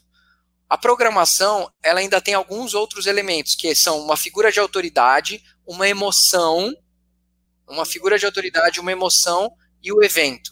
Então, é um evento com uhum. uma figura de autoridade, uma emoção, é, cria uma programação mental. E ao, ao passo que eu vou repetindo essa programação mental, ela vai se tornando também um hábito. E como é o processo do hábito? Uma vez que se, se liga o gatilho, o cérebro desliga a parte consciente e começa a operar no automático. Então eu tô lá. O meu, o meu, minha programação mental é a seguinte: eu fico feliz só quando eu compro alguma coisa. Então o que me dá felicidade, o que me faz sentir querido, o que me faz sentir amado, o que me faz fazer me sentir parte de alguma de algum grupo é quando eu estou comprando. Então eu chego na porta da loja, estou na porta da loja, gatilho, pum, iniciou o hábito. Uhum. Desliga o consciente, e eu começo a agir de maneira automática. Aí quando eu volto, é só depois da recompensa. Então, só depois que eu compro, pago, coloco as coisas no carro, que eu estou feliz, que eu estou me sentindo amado, aí volta o consciente. E aí rola aquele arrependimento, né? É, Poxa, eu não queria, eu tinha feito o plano, uhum. eu, eu tinha uma viagem, só que a pessoa não consegue se desvencilhar dessa programação mental. Ela nem percebe que isso acontece. Então, normalmente, o que eu faço de pergunta para pessoas para saber se é uma programação mental é: essa situação já aconteceu na sua vida? Se ela já aconteceu duas, três, cinco vezes, você já sabe como sair. Então, por exemplo, alguém que se endividou, ficou com o nome sujo, tal, tal, tal. Depois ela saiu, resolveu, regularizou tudo e entrou de novo, é uma programação mental. Porque uhum. ela já sabe o que levou ela. Ela não deveria fazer de novo. Ela só faz porque ela não consegue controlar. Então, uma programação mental. Então, eu fui buscar a hipnoterapia exatamente para isso. E o que, que a hipnoterapia faz? A hipnoterapia acessa o subconsciente da pessoa para reprogramar aquela situação. Ou seja, eu tiro a emoção que está envolvida daquele evento. E aí a pessoa fica livre para sentir novas emoções. Mais uma vez, vou usar um outro exemplo. Uma, uma, uma pessoa que eu atendi recentemente, aliás, tô, estou fazendo a consultoria para ela ainda. Ela é nutricionista, ela já tinha um projeto de, de, de entregar comida para as pessoas congelada. Ela chegou a fazer isso durante uns seis meses, teve sucesso, mas aí ela engravidou, foi uma uma gravidez de risco, ela tinha medo de perder e tal, ela parou de trabalhar enquanto estava grávida, aí depois ficou cuidando da neném, ficou dois anos. Agora a menina tem dois anos e ela decidiu voltar. E aí ela falou que, que antes dela voltar, eles, ela e a sócia foram visitar uma outra empresa que faz a mesma coisa. E aí, elas achando que a empresa tinha 10 anos, né? Porque é uma empresa que já está com 40 funcionários lá e tal. Aí a menina falou assim para ela: Não, é um. A gente está tá operando faz um ano. Porque o negócio tem muito potencial. Aliás, se você for abrir, cara, abre, porque assim, a gente não dá conta da nossa demanda. Não dá conta. Tem, tem lugar para mais umas 40 empresas desse tamanho aqui que nós estamos. Aí ela pegou enquanto a mulher estava falando, ela falando assim, enquanto eu estava lá, eu já comecei a querer ir embora. Porque aquilo começou a me causar um, um, um incômodo. Conforto. Ela começou a se sentir mal. Por quê? Porque ela começou a visualizar que ela ia ter dinheiro. Ela começou a visualizar que ela podia ser milionária e aquilo ali começou. Caraca! A dela, dinheiro faz mal. O dinheiro tinha, tinha relação estrita relação com os pais terem se separado, com o pai ter virado alcoólatra, tudo isso estava associado ao dinheiro para ela. Então, na hora que ela chegou lá e a mulher falou: Você vai ficar rica com esse negócio? Ela, tipo, eu não quero. E é uma pessoa que já está ó, no, no, no, desenvolvimento pessoal, já está lá na frente, já, já fez um monte de curso. Uhum. E ela, Felipe, vê um negócio assim incontrolável. Então eu preciso resolver isso. Aí a gente pegou e fez a sessão de hipnoterapia. E é muito louco, porque é, às vezes numa terapia você leva cinco anos para encontrar, uhum. para você encontrar o, o objetivo, o, o, a, a, fonte daquele sentimento, porque pode estar numa memória que você não tem acesso, algo que você não lembra, algo que você era muito novo. Então o, o psicólogo ele tem um trabalho muito árduo, cara, de ficar te provocando até gerar as emoções que você precisa gerar para ele tentar através dessas emoções encontrar o objetivo. E na hipnose a gente a gente a gente já faz, já liga a emoção direto. Então, em estado hipnótico, eu faço com que aquela emoção ligue e aí eu mando o seu subconsciente, falo assim, ó, cara, segue essa emoção. E aí o seu subconsciente me mostra exatamente o dia que você conheceu essa emoção. E a partir desse momento eu consigo dissociar a emoção do evento. Parece muito complicado explicando aqui, mas, cara, é um processo super simples, porque quando você está em estado hipnótico, você está é, dentro de um universo onde você consegue controlar sua mente. É, é, é, uma das coisas que eu mais falo quando eu falo sobre hipnoterapia. Eu falo, sou hipnoterapeuta, as pessoas fazem assim, sério? sério? elas escondem o olho, elas acham que eu vou olhar para a cara delas e vou fazer assim, e elas vão se hipnotizar. E toda a hipnose é uma auto-hipnose. E só entra em hipnose, só resolve as coisas através da hipnoterapia quem tem um profundo conhecimento da sua própria mente. Então, cara, é, um, é uma ferramenta fantástica para ajudar essas pessoas no é, desbloqueio. Então, emocionalmente, né, você perguntou, Entrei, falei tudo isso aí para voltar no, na uhum. questão que você perguntou do coronavírus emocionalmente. Se você tem comportamentos cíclicos, ou seja, se você já passou por situações semelhantes e tomou as mesmas decisões, você provavelmente tem uma programação mental. Se você nunca passou por essa situação e você está se sentindo mal, emocionalmente, o que você tem que fazer é tentar encontrar pontos de apoio de coisas que você já realizou e que você pode se apoiar para você ter confiança de que vai realizar para frente.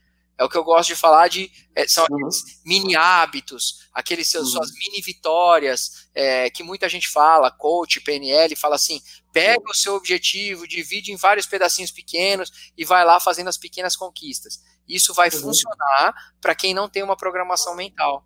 Para quem não tem uma programação mental, basta você pegar o elefante, cortar ele em vários pedacinhos pequenos e aí o seu problema vai ficar só resolver aquele pequeno negocinho e você vai resolver ele aos poucos. Agora, se você tem uma programação mental, não adianta vir com esse blá blá blá. Não adianta falar para a pessoa, calma, calma, fica tranquilo, esse problema nem é tão grande, pensa nele como se ele fosse pequeno. A pessoa vai falar, ah, eu entendi, e vai fazer tudo igual. Uhum. é muito louco isso. Incrível. É muito louco. Porque quando a pessoa começa a entender realmente que aquilo pode ser uma programação mental, cara, muda tudo. Muda tudo. Sim. Muda tudo. Porque você começa a enxergar aquilo como algo que está dentro da sua capacidade de resolver. Você para uhum. de você para de achar que é uma coisa, ah, eu sou assim, cara, me dá um, um negócio assim no peito quando alguém fala assim, ah, é porque eu sou assim, eu nunca fui boa com dinheiro, eu nunca fui bom com dinheiro. Cara, não é assim, as pessoas não são assim, as pessoas nasceram para prosperar. Tanto que até os fudidos prosperam. Uhum. Se você reparar a vida de um ferrado, normalmente ela melhora ao longo do tempo. Ela só não melhora na, pro, na proporção que ele gostaria, né?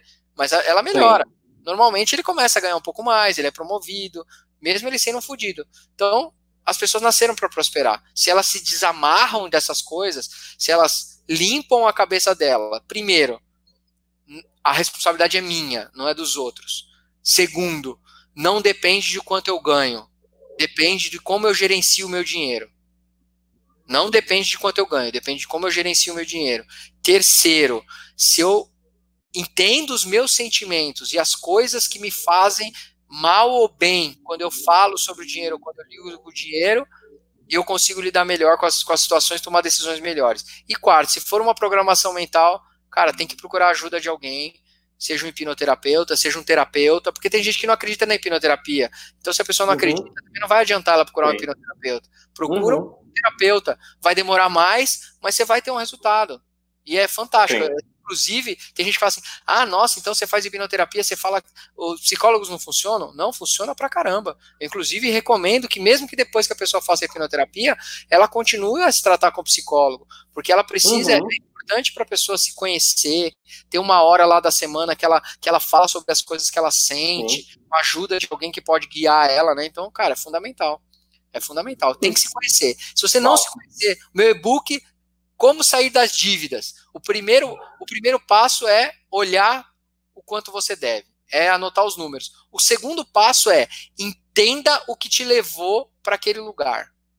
Uhum. Qual foram os sentimentos, as emoções que te levaram a tomar as decisões que te deixaram ali? Não dá para fazer mais nada sem saber isso antes. Ah, eu quero investir. Então tá, vamos ver como é o seu relacionamento com o dinheiro antes de investir. Ah, eu quero ganhar mais. Tá bom, vamos ver qual é o seu relacionamento com o dinheiro antes da gente falar o que, que você vai fazer para ganhar mais. Se você não uhum. entende as emoções, os sentimentos que estão associados ao dinheiro, pode esquecer você não vai prosperar. Você vai gerar mais dinheiro, você vai ganhar mais e não vai ser o suficiente. Você sempre vai ter um problema. Você sempre vai gastar mais, você sempre vai ficar sem dinheiro, você vai, você vai prosperar, vai quebrar, vai prosperar, vai quebrar, vai prosperar, vai quebrar. Você, você deve conhecer alguém assim. Gente que já teve três, quatro, cinco empresas e continua fazendo a mesma coisa continua escolhendo o sócio uhum. errado, continua querendo diversificar o negócio quando ele já tem um, uma fonte tranquila de um, um lugar. Então, por exemplo, é, ah, o cara é, tem uma empresa de logística. Aí uma coisa é o Uber, né? Que, que tem, uma, uhum. tem uma empresa de entrega e aí criou uma outra empresa paralela. E aí o cara da esquina faz a mesma coisa. Ele tem um caminhão, aí ele resolve, não, agora que eu tenho um caminhão, que eu já tenho 10 contratos, eu vou aqui abrir uma empresa de motoboy. Aí ele, ah, eu vou abrir a empresa de não sei o que lá. Ele começa a tomar essas decisões, começa a drenar o dinheiro, ele quebra. Aí amanhã ele faz a mesma coisa. Ele abre uma pizzaria, começa a ter resultado, aí ele fala assim: ah, ao invés de só vender pizza aqui, eu vou começar a vender cerveja, eu vou começar a pôr música ao vivo. E aí ele, de novo, faz a mesma coisa. Ele está sempre tomando as mesmas decisões para quebrar negócios diferentes. Uau! Gente, olha, vou te falar Caramba. esse vídeo aqui valeu por uma consultoria Caramba. de sei lá quantos milhares de reais. E, e, e, ninguém fala sobre isso. Todo mundo está te ensinando sobre qual ação investir, qual etc. Você pode até saber qual ação investir. Primeiro, você já nem tem muito dinheiro para isso. Aí quando você investe, milagrosamente você sempre pega uma ação que tipo não está no melhor momento. E óbvio, você não tem caixa, para sustentar a sua escolha, que é tipo, porra, coloquei os 15 reais que eu tinha lá na Rico, cacete, agora eu preciso pagar a conta. Então, aí cai no que a gente falou, o rico vai ficar mais rico, porque ele pode segurar essa baixa. Você não, então assim, gente, não é, tem uma notícia boa, sabe quando você vê aqueles, aquele monte de curso de investimento que você quer comprar e você acha que vai mudar a sua vida? O lado bom é, você não precisa gastar esse dinheiro. Não precisa. Mas, o lado ruim é, você vai ter que futricar dentro de você, porque é padrão. E provavelmente talvez você até tente olhar é, para você falar, não, eu sou diferente. Eu. Se você tiver coragem de olhar todos esses loopings, até mesmo as pessoas à sua volta, vai doer nesse primeiro momento. Mas assim, como você quer estar lá na frente? A gente chama de poder do incômodo, é incômodo do bem. É melhor você olhar agora e falar, caralho, essa live puta, essa, esse bate-papo doeu, mas é a dor do bem. É tipo, é como se fosse uma infecção, né? Que você sabe que tem, você toma um remédio, melhora, você vai lá, arruma, antes que vire algo muito, mas muito ruim mesmo. Então, caralho, é. tipo. Nossa, eu tô muito feliz com. A gente fala o seguinte, ó. É, tipo, é melhor você. Muito obrigada. É melhor você sentir uma dor que parece grande, mas que vai resolver o problema, do que você sentir uma dorzinha pequenininha todo dia. É melhor. E é que melhor. o dia vai virar um buraco, você descobre que virou um buraco no seu estômago, né? Fica, fica insustentável. E na hipnoterapia também a gente usa uma frase que às vezes a pessoa fala assim: ai, ó, pensando bem, Felipe, sabe o que é? Eu vim até aqui e tal, mas, ah, cara, é, eu não, sei lá, acho que não vai funcionar para mim. Aí eu falo assim: tudo bem, fica tranquilo. Talvez você não tenha sofrido o suficiente. E quando eu falo isso, a pessoa normalmente fica assim: você está me desejando que eu sofra mais? Não. É exatamente o contrário. Eu estou aqui para resolver o seu sofrimento, mas você não quer resolver o seu sofrimento. Você acha que a dor diária é melhor do que você sentir uma dor muito grande um dia só. Então você vai continuar fazendo o que você faz pro resto da vida. E você vai ter que ver, cara, o que a coisa que eu mais, a coisa que mais me impactou de verdade quando eu comecei essa, esse lance de desenvolvimento pessoal, foi pensar o seguinte, cara, eu era apenas um produto do que a minha família já vinha fazendo há gerações. Uhum.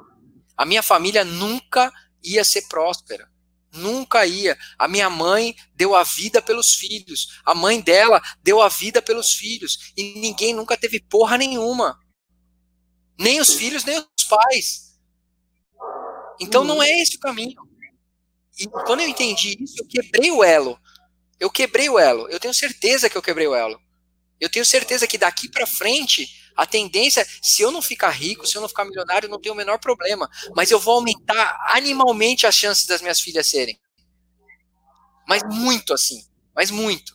E, e se elas seguirem as coisas que eu falasse, se eu puder ficar vivo o suficiente para ensinar as coisas que eu sei, eu tenho certeza que elas vão poder.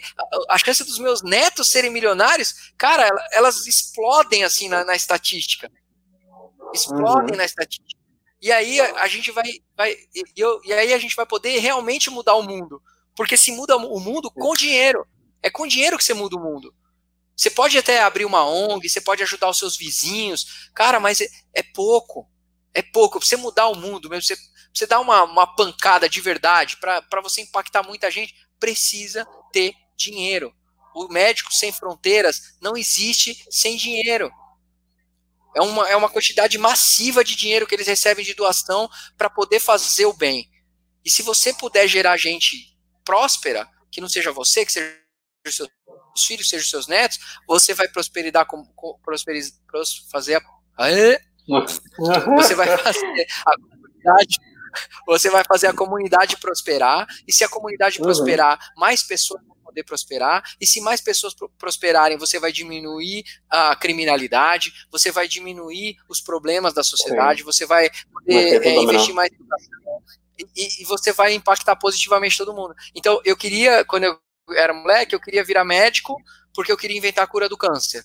Depois, quando eu fui Sim. resolver ir para a polícia, eu queria ir para a polícia porque eu queria ajudar a melhorar a vida das pessoas, trazer segurança, é, poder de repente. Aí depois teve uma época que eu pensei em ser político, entrar na política e, e poder influenciar nas leis e tal, não sei o quê. E no final, cara, eu encontrei o meu lugar. E eu encontrei Sim. o meu lugar que é. Desculpa. é que Foda. quando eu falo, eu fico emocionado. Foda. É... Foda. Incrível.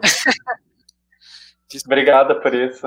Não, não sei porquê. Tá é, é, é, lindo isso. É, tipo, de, eu tô toda é, de ver, sabe, isso que você está fazendo agora. Acho que é o sonho de todo mundo encontrar o seu lugarzinho.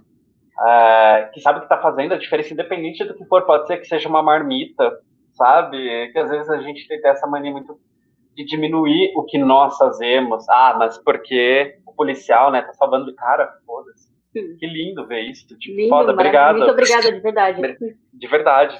Obrigado, é... tô arrepiado. Então, emocionado. Encontrei o que eu quero fazer. Eu quero fazer isso, eu quero ajudar as pessoas.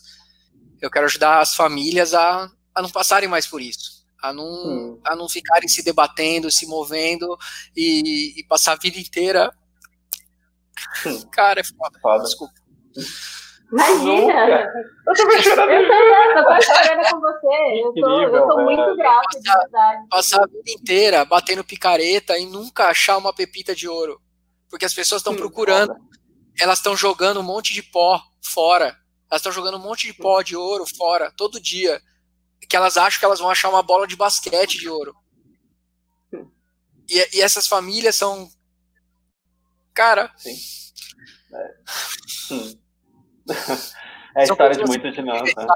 São pessoas incríveis, são pessoas que têm muito a ensinar, são pessoas que têm, que têm um coração de ouro, são pessoas que, que podem fazer muito bem, e elas estão tão envolvidas nesses problemas que elas não conseguem, elas não conseguem impactar. Então. Caralho, obrigado por isso. É a, segunda entrevista dele. Eu achei que a primeira tinha sido foda. Mas ele conseguiu. Eu não vou fazer uma terceira entrevista com ele nunca. Não, mas vai, Ai, porque eu tenho mais fuck. Gente, ó, isso aqui foi uma, uma conversa despretensiosa, gratuita. Imagina o que essa pessoa vai fazer no evento que ele foi, no festival que ele foi convidado para participar. E, é. Só para. Se eu conseguisse ainda. Se eu conseguisse. Se eu conseguisse traduzir, eu provavelmente vou chorar. Mas eu queria ler uma coisa aqui por é... favor. Eu vou ter que chorar vou... de novo, senão eu vou pegar lenço. Vou tentar. Deixa eu pegar um eu tô da cor da minha camiseta aqui já de vermelho. Eu vou tentar ser o mais é, imparcial possível, tá? Uhum. Essa pessoa que eu falei que eu fiz hipnoterapia, que estava se sentindo mal com o dinheiro, tem um uhum. exercício que a gente fez na hipnoterapia dela, que é a, uhum. a, a ponte para o futuro. É, os hum. coaches fazem muito isso, a PNL faz muito isso, mas você fazer isso em hipnose é outra é outra profundidade. E aí quando eu fiz a ponte para o futuro com ela, ela não me contou. Eu, eu também não pergunto para a pessoa o que ela viu. Eu falo para a pessoa uhum. assim: agora você está vendo as coisas que você quer no seu futuro. E ela põe as coisas que ela quer na imagem eu não falo para ela assim, agora vê isso, agora vê aquilo, porque uhum. cada um tem o seu desejo, né?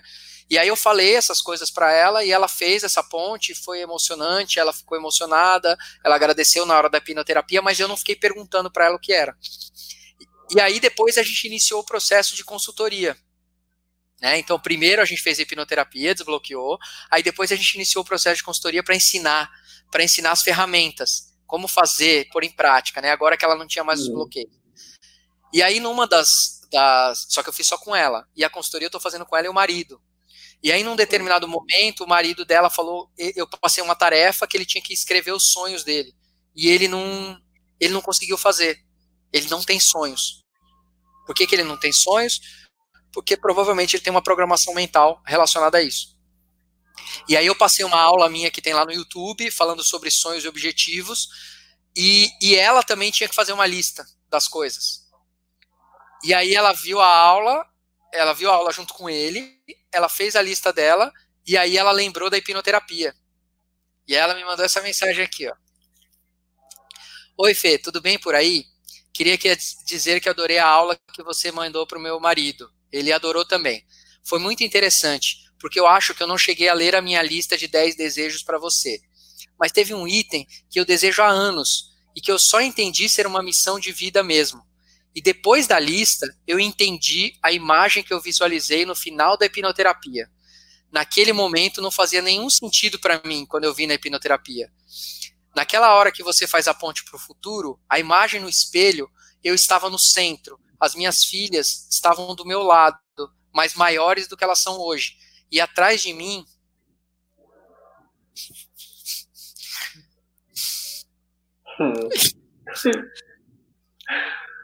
E aí, depois você corta isso aí, sei lá o que você vai fazer. Não, vai ficar assim, maravilhoso. Aí atrás de mim havia um monte de crianças pequenas que eu não conheço.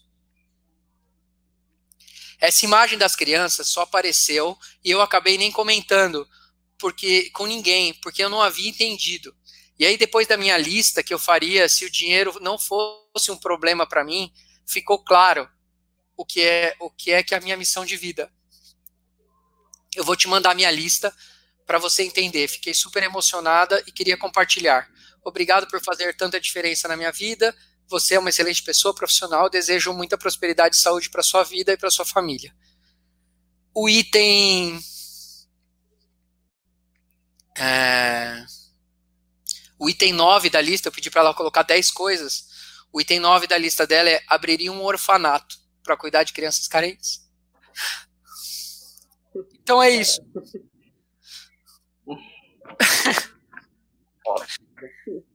É isso. Entendeu? Uma pessoa que se torna próspera, ela pode impactar a vida de muita gente. E tem muita gente com potencial de ser próspero que está aí se sabotando, que está aí é, sucumbindo às suas programações mentais, que está aí é, perdido dentro de um monte de emoção que não consegue lidar. E é isso. Desculpa, é que, Caralho. sei lá. Nunca, nunca peço desculpas por isso. Acho que isso até isso é inspirador, sabe? Porque a gente falou de tanta coisa aqui hoje, mas é tudo sobre a mentalidade de nós, aos 30 e tantos anos, vou pôr a média, tá 32 anos, pronto, que encontramos o que nos faz acordar toda manhã e mesmo doente, trabalhar, sabe? Mesmo doente, você saber o porquê que você está fazendo, mesmo que tipo não esteja entrando o montante financeiro que você gostaria, você saber. E o que você está mostrando é muito foda, porque a gente sempre acha que está distante ou que o outro, mas aí entra a questão da autorresponsabilidade. Caralho, se você acredita em alguma coisa, se você quer, cacete, isso é muito foda que você trouxe hoje. E o que a gente queria trazer muito nesse papo não era as dicas de finanças, porque já tem, você mesmo recomendou, vai na Natália Arcuri, ela te ensina lá a cortar e você consegue, tal, tal, tal. O que eu queria trazer era exatamente isso, a mentalidade. E, e, o, e, o quanto isso impacta enquanto, quando você consegue se bloquear, porque o grande, o grande problema, né, o grande desafio é a pessoa nem saber que ela tem isso, né? E se eu não me engano, acho que é o T. Harvard fala, né, do Segredo da Mente Milionária, o que você faz em, em uma área da sua vida é o que você faz em todas. E é o que você falou, se sua grana não está bem, provavelmente seu casamento não está bem, provavelmente sua relação com, as suas, com seus filhos, com seus vizinhos, sua relação com seu corpo, a relação com a sua autoconfiança. Então é o que a gente fala muito dentro dos nossos projetos, etc., que quando você faz uma coisa, parece que às vezes um exemplo bobo, gravar um vídeo. Cara, a gente grava um vídeo numa boa. Só que tem pessoas na nossa escola, por exemplo, que gravam, começam, começam a fazer live. Não é live, cara. Não é, não é o abrir, sabe, a entidade live no Instagram a gente tá falando de autoconfiança, a gente tá falando do mundo que se abre para ela, que ela olha, às vezes é o que faltava pra ela ir pra academia. Pera, o que, que a ver live com a academia? Cara, tem coisa pra caralho. Autoestima, autoconfiança. E quando você olha isso que você tá falando, a gente tem a impressão que o dinheiro é só comprar mais livro, viagem. Isso é do caralho. Só que você tá falando da, da mulher mostrando que ela quebra um orfanato é, é, a relação dentro de casa, que é próspera, e você começa até a entender o que faz sentido ou não. E essa semana foi muito. Sabe uma coisa que me marcou?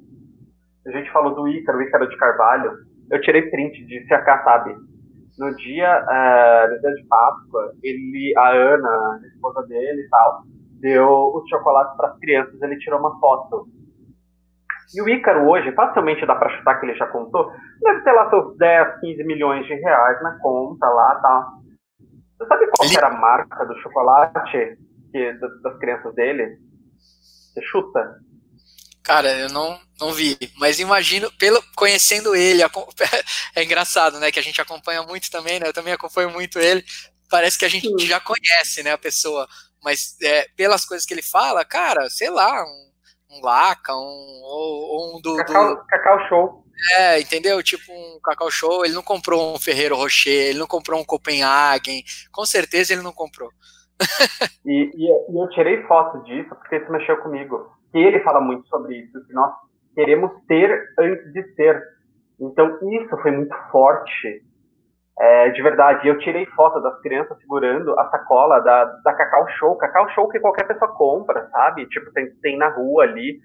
E não que os outros não mereçam, o Cacau Show seja ruim de forma alguma, eu como, mas foi quando eu olhei a pessoa de, de milhões que poderia comprar uma loja da Lindt no Shopping Eldorado, na verdade. Isso para mim foi forte, que mostra quanto a gente tem que evoluir mentalmente e não é a quantidade de dinheiro que a gente ganha nesse momento, para mim, é, porque a gente sabe, tudo isso que a gente está falando, em termos conceituais, a gente entende o que a gente está falando. Racionalmente. Gasta menos, nananã, nananã. Mas tem certas coisas que foi o que você falou, que é o sentir. Quando você sente, é cara, alguma coisa, que é o que a, gente, que, que a gente fala muito do poder do incômodo. Quando você tem um incômodo parece que é ruim pra caralho, mas hoje a gente entende que o incômodo tem um poder tão forte Tipo, cara, eu não tô. O que que tá errado? O que que tá errado? Ah, eu estudo tanto sobre finanças e o que que tá acontecendo aqui? Por lá. que que tá errado? Olha, olha, agora vamos, vamos uma explicação técnica, tá? Olha que legal. Todo momento a gente é hipnotizado.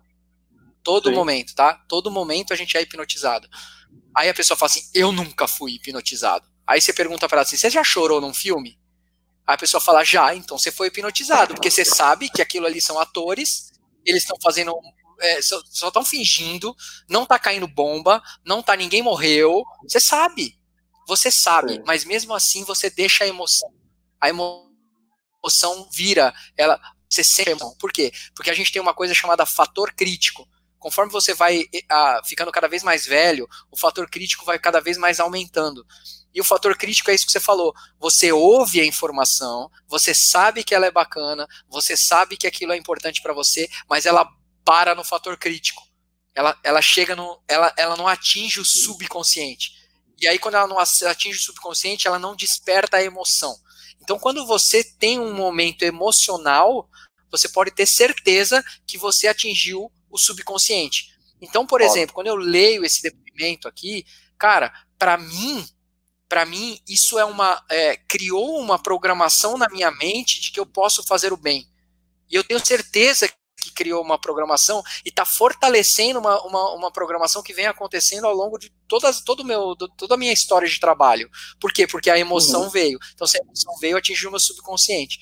Então, às vezes, é exatamente isso. É, você é hipnotizado todo momento. Só que às vezes você está hipnotizado mesmo, e aí você sente. É a hora que você sente. É a hora que o formaggio fala, cara, você precisa levantar a bunda da cadeira e fazer o que você tem que fazer. E pum, aquilo bate no seu peito. Você sente emocionado. Pode ser incomodado, pode ser triste, pode ser feliz, mas uhum. aquilo vira uma emoção. Quando virou uma emoção, tem coisa aí.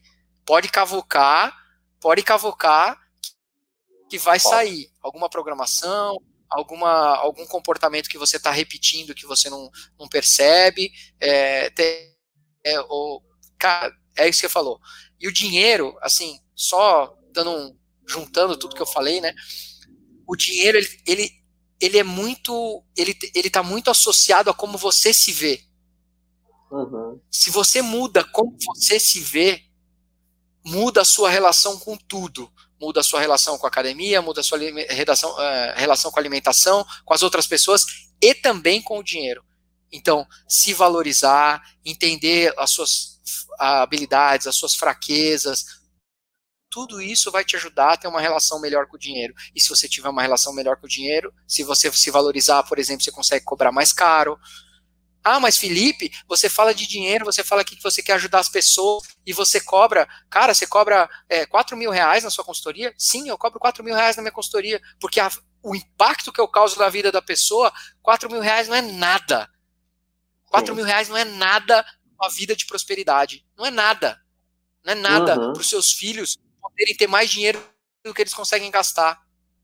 Para você ter um orfanato e você ajudar quantas crianças você Sim. quiser. 4 mil reais não é nada. Não é nada. Só que para isso eu tenho que me valorizar, eu tenho que valorizar o que eu faço. Se eu não valorizo o que eu faço, eu acho que eu faço uma bosta. Se é, é o que você falou, se a pessoa não consegue a imagem dela, ela não consegue pôr no vídeo, porque ela não tá feliz com a imagem dela, como que ela vai ganhar dinheiro? Como que ela vai transformar o mundo? Não vai. Não vai. Então é dentro. Eu tenho que resolver aqui. Se eu resolver aqui, em volta resolve mais cedo ou mais tarde. Puta que eu pariu. Caralho, cada resposta é um livro, não, tipo, não, de cacete. Tinha, tinha cobrar 4 mil reais nessa. Só por, nessa... Essa, só por esse vídeo. Caralho, é Sabe aquele monte de livro que a gente lê para é, soltar frase inteligente no, no, no, no Instagram, fingir que a gente entendeu o que a gente tá falando? Caralho, você compilou e, assim. E olha que loucura. De...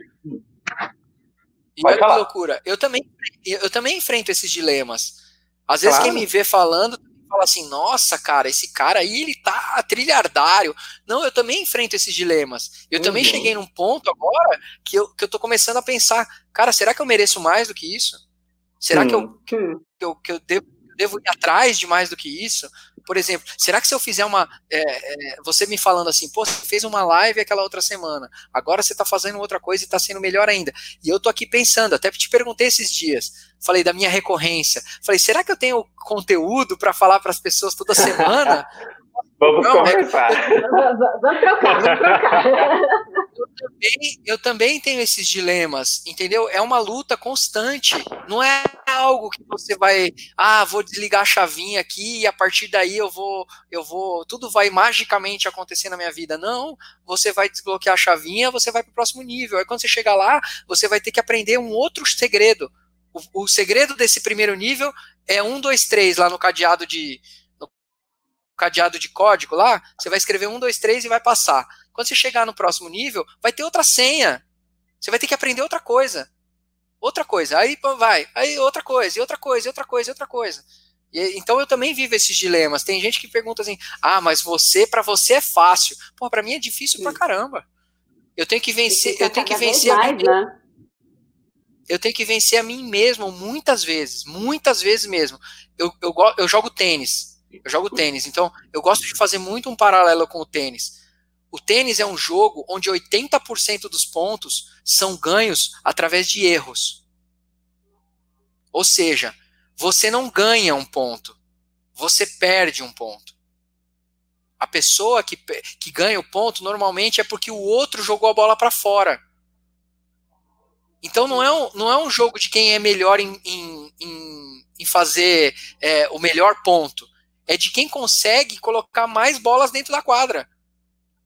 O outro, se o outro, se o outro errar e você não fizer nenhum, nenhuma jogada incrível, você ganha o jogo. Então você tem que vencer é você, você não tem que vencer o adversário. Você tem que vencer a sua ansiedade. Você tem que vencer a sua ansiedade de querer dar aquela, daquele ponto que você vai dar deixadinha, que vai ser maravilhosa, que vai, vai, todo mundo vai levantar e vai aplaudir no estádio. Não interessa. São 300, 400 pontos que você tem que ganhar. E você tem que ganhar de você. Você não ganha do adversário no tênis. Você ganha de você mesmo. Então, cara, se você ganhar de você mesmo, 98% dos seus problemas estão resolvidos.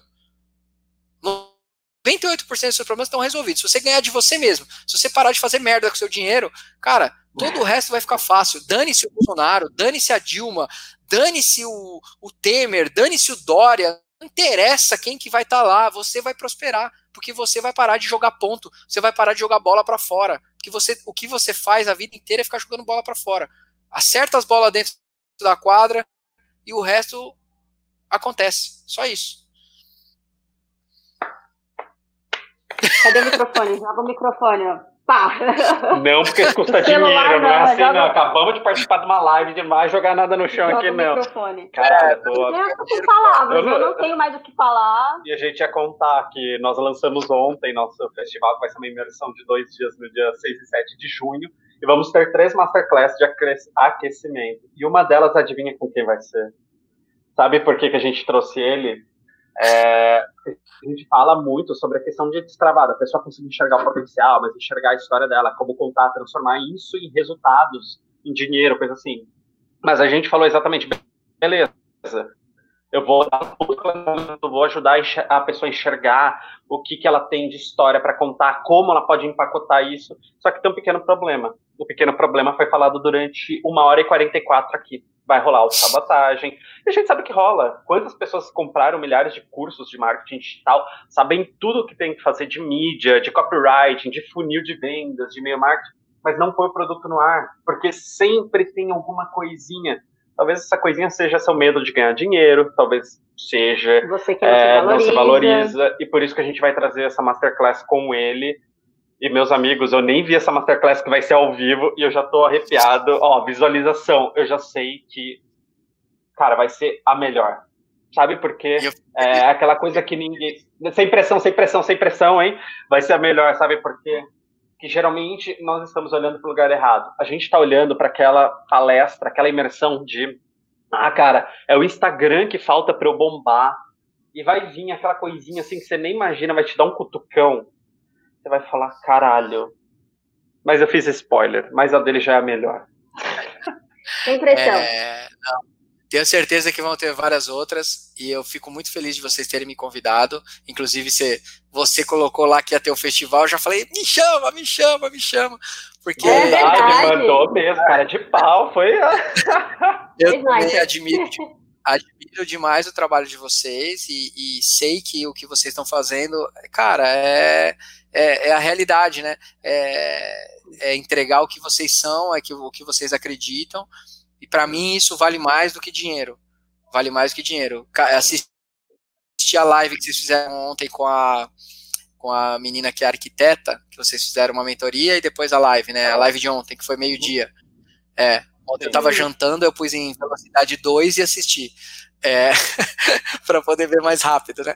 Mas é, foi incrível, foi incrível, assim, ver a, a, desenvoltura e como vocês estavam realmente se doando e querendo ajudar e querendo impactar a vida dela e vários insights. Meu, muito legal, parabéns pelo trabalho. Fico muito feliz de vocês terem me convidado e me convidem para o que vocês quiserem. Eu vou a pé, eu vou de plantando bananeira, mas eu vou, tá bom? Cara, que e... honra, de verdade. Sim. Gratidão enorme de ouvir isso de você também. Eu anotei uma coisa aqui que eu não vou mostrar, mas eu pensei em uma coisa para você agora. Disso você falou da sua recorrência, tudo. Me veio uma coisa que a gente vai se ajudar, porque eu enxerguei como a gente pode potencializar isso e eu sei quem vai te ajudar a potencializar isso. Então você veio ah, aqui, na verdade. Oi? Vocês já me ajudaram ontem na live. Vocês já me ajudaram ontem na live. Porque quando eu vi a live, eu pensei o é. quanto eu tô deixando de contar a minha história às vezes. Eu falo da minha história, mas eu não falo quanto eu deveria.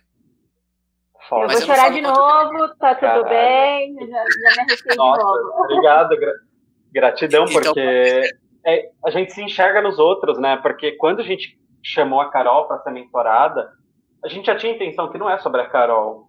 As pessoas vão ouvir a história dela e vão sentir. E várias pessoas, é, provavelmente você não conseguiu ver, eu tinha um chatzinho do YouTube, né? e várias pessoas falando: caralho, eu comecei a fazer, sei lá, geologia, porque quando era pequeno. Porque aquela história a gente acha que nós não somos interessantes, que não sei o que, não sei o que.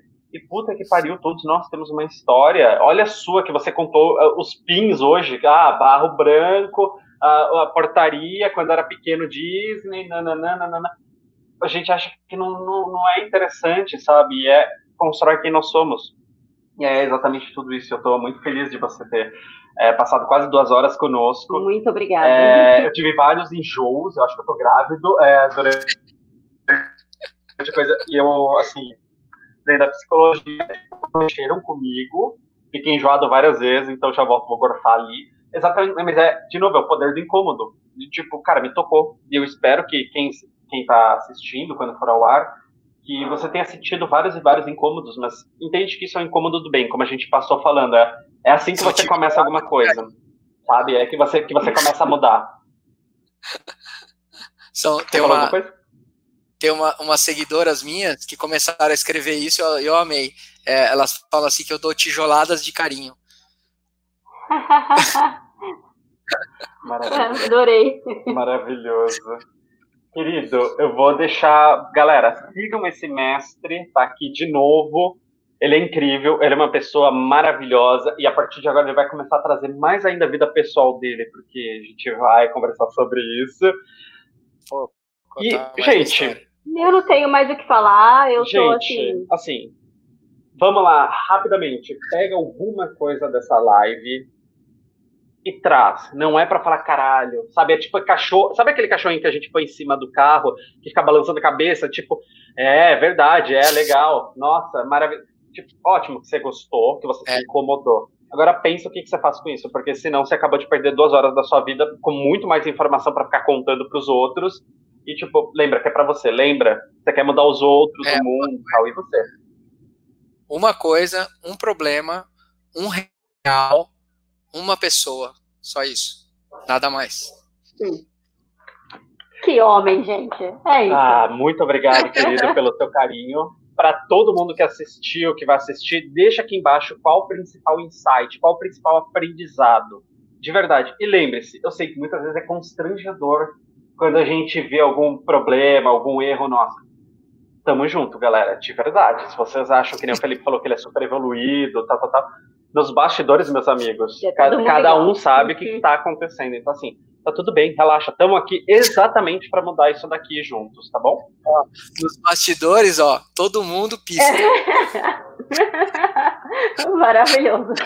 E assim a gente termina mais um papo. Fê, Muito obrigado. Obrigada. Se cuida, um beijo para você e toda a sua família. E assim que terminar a quarentena, a gente precisa se cuidar. Por favor, por favor.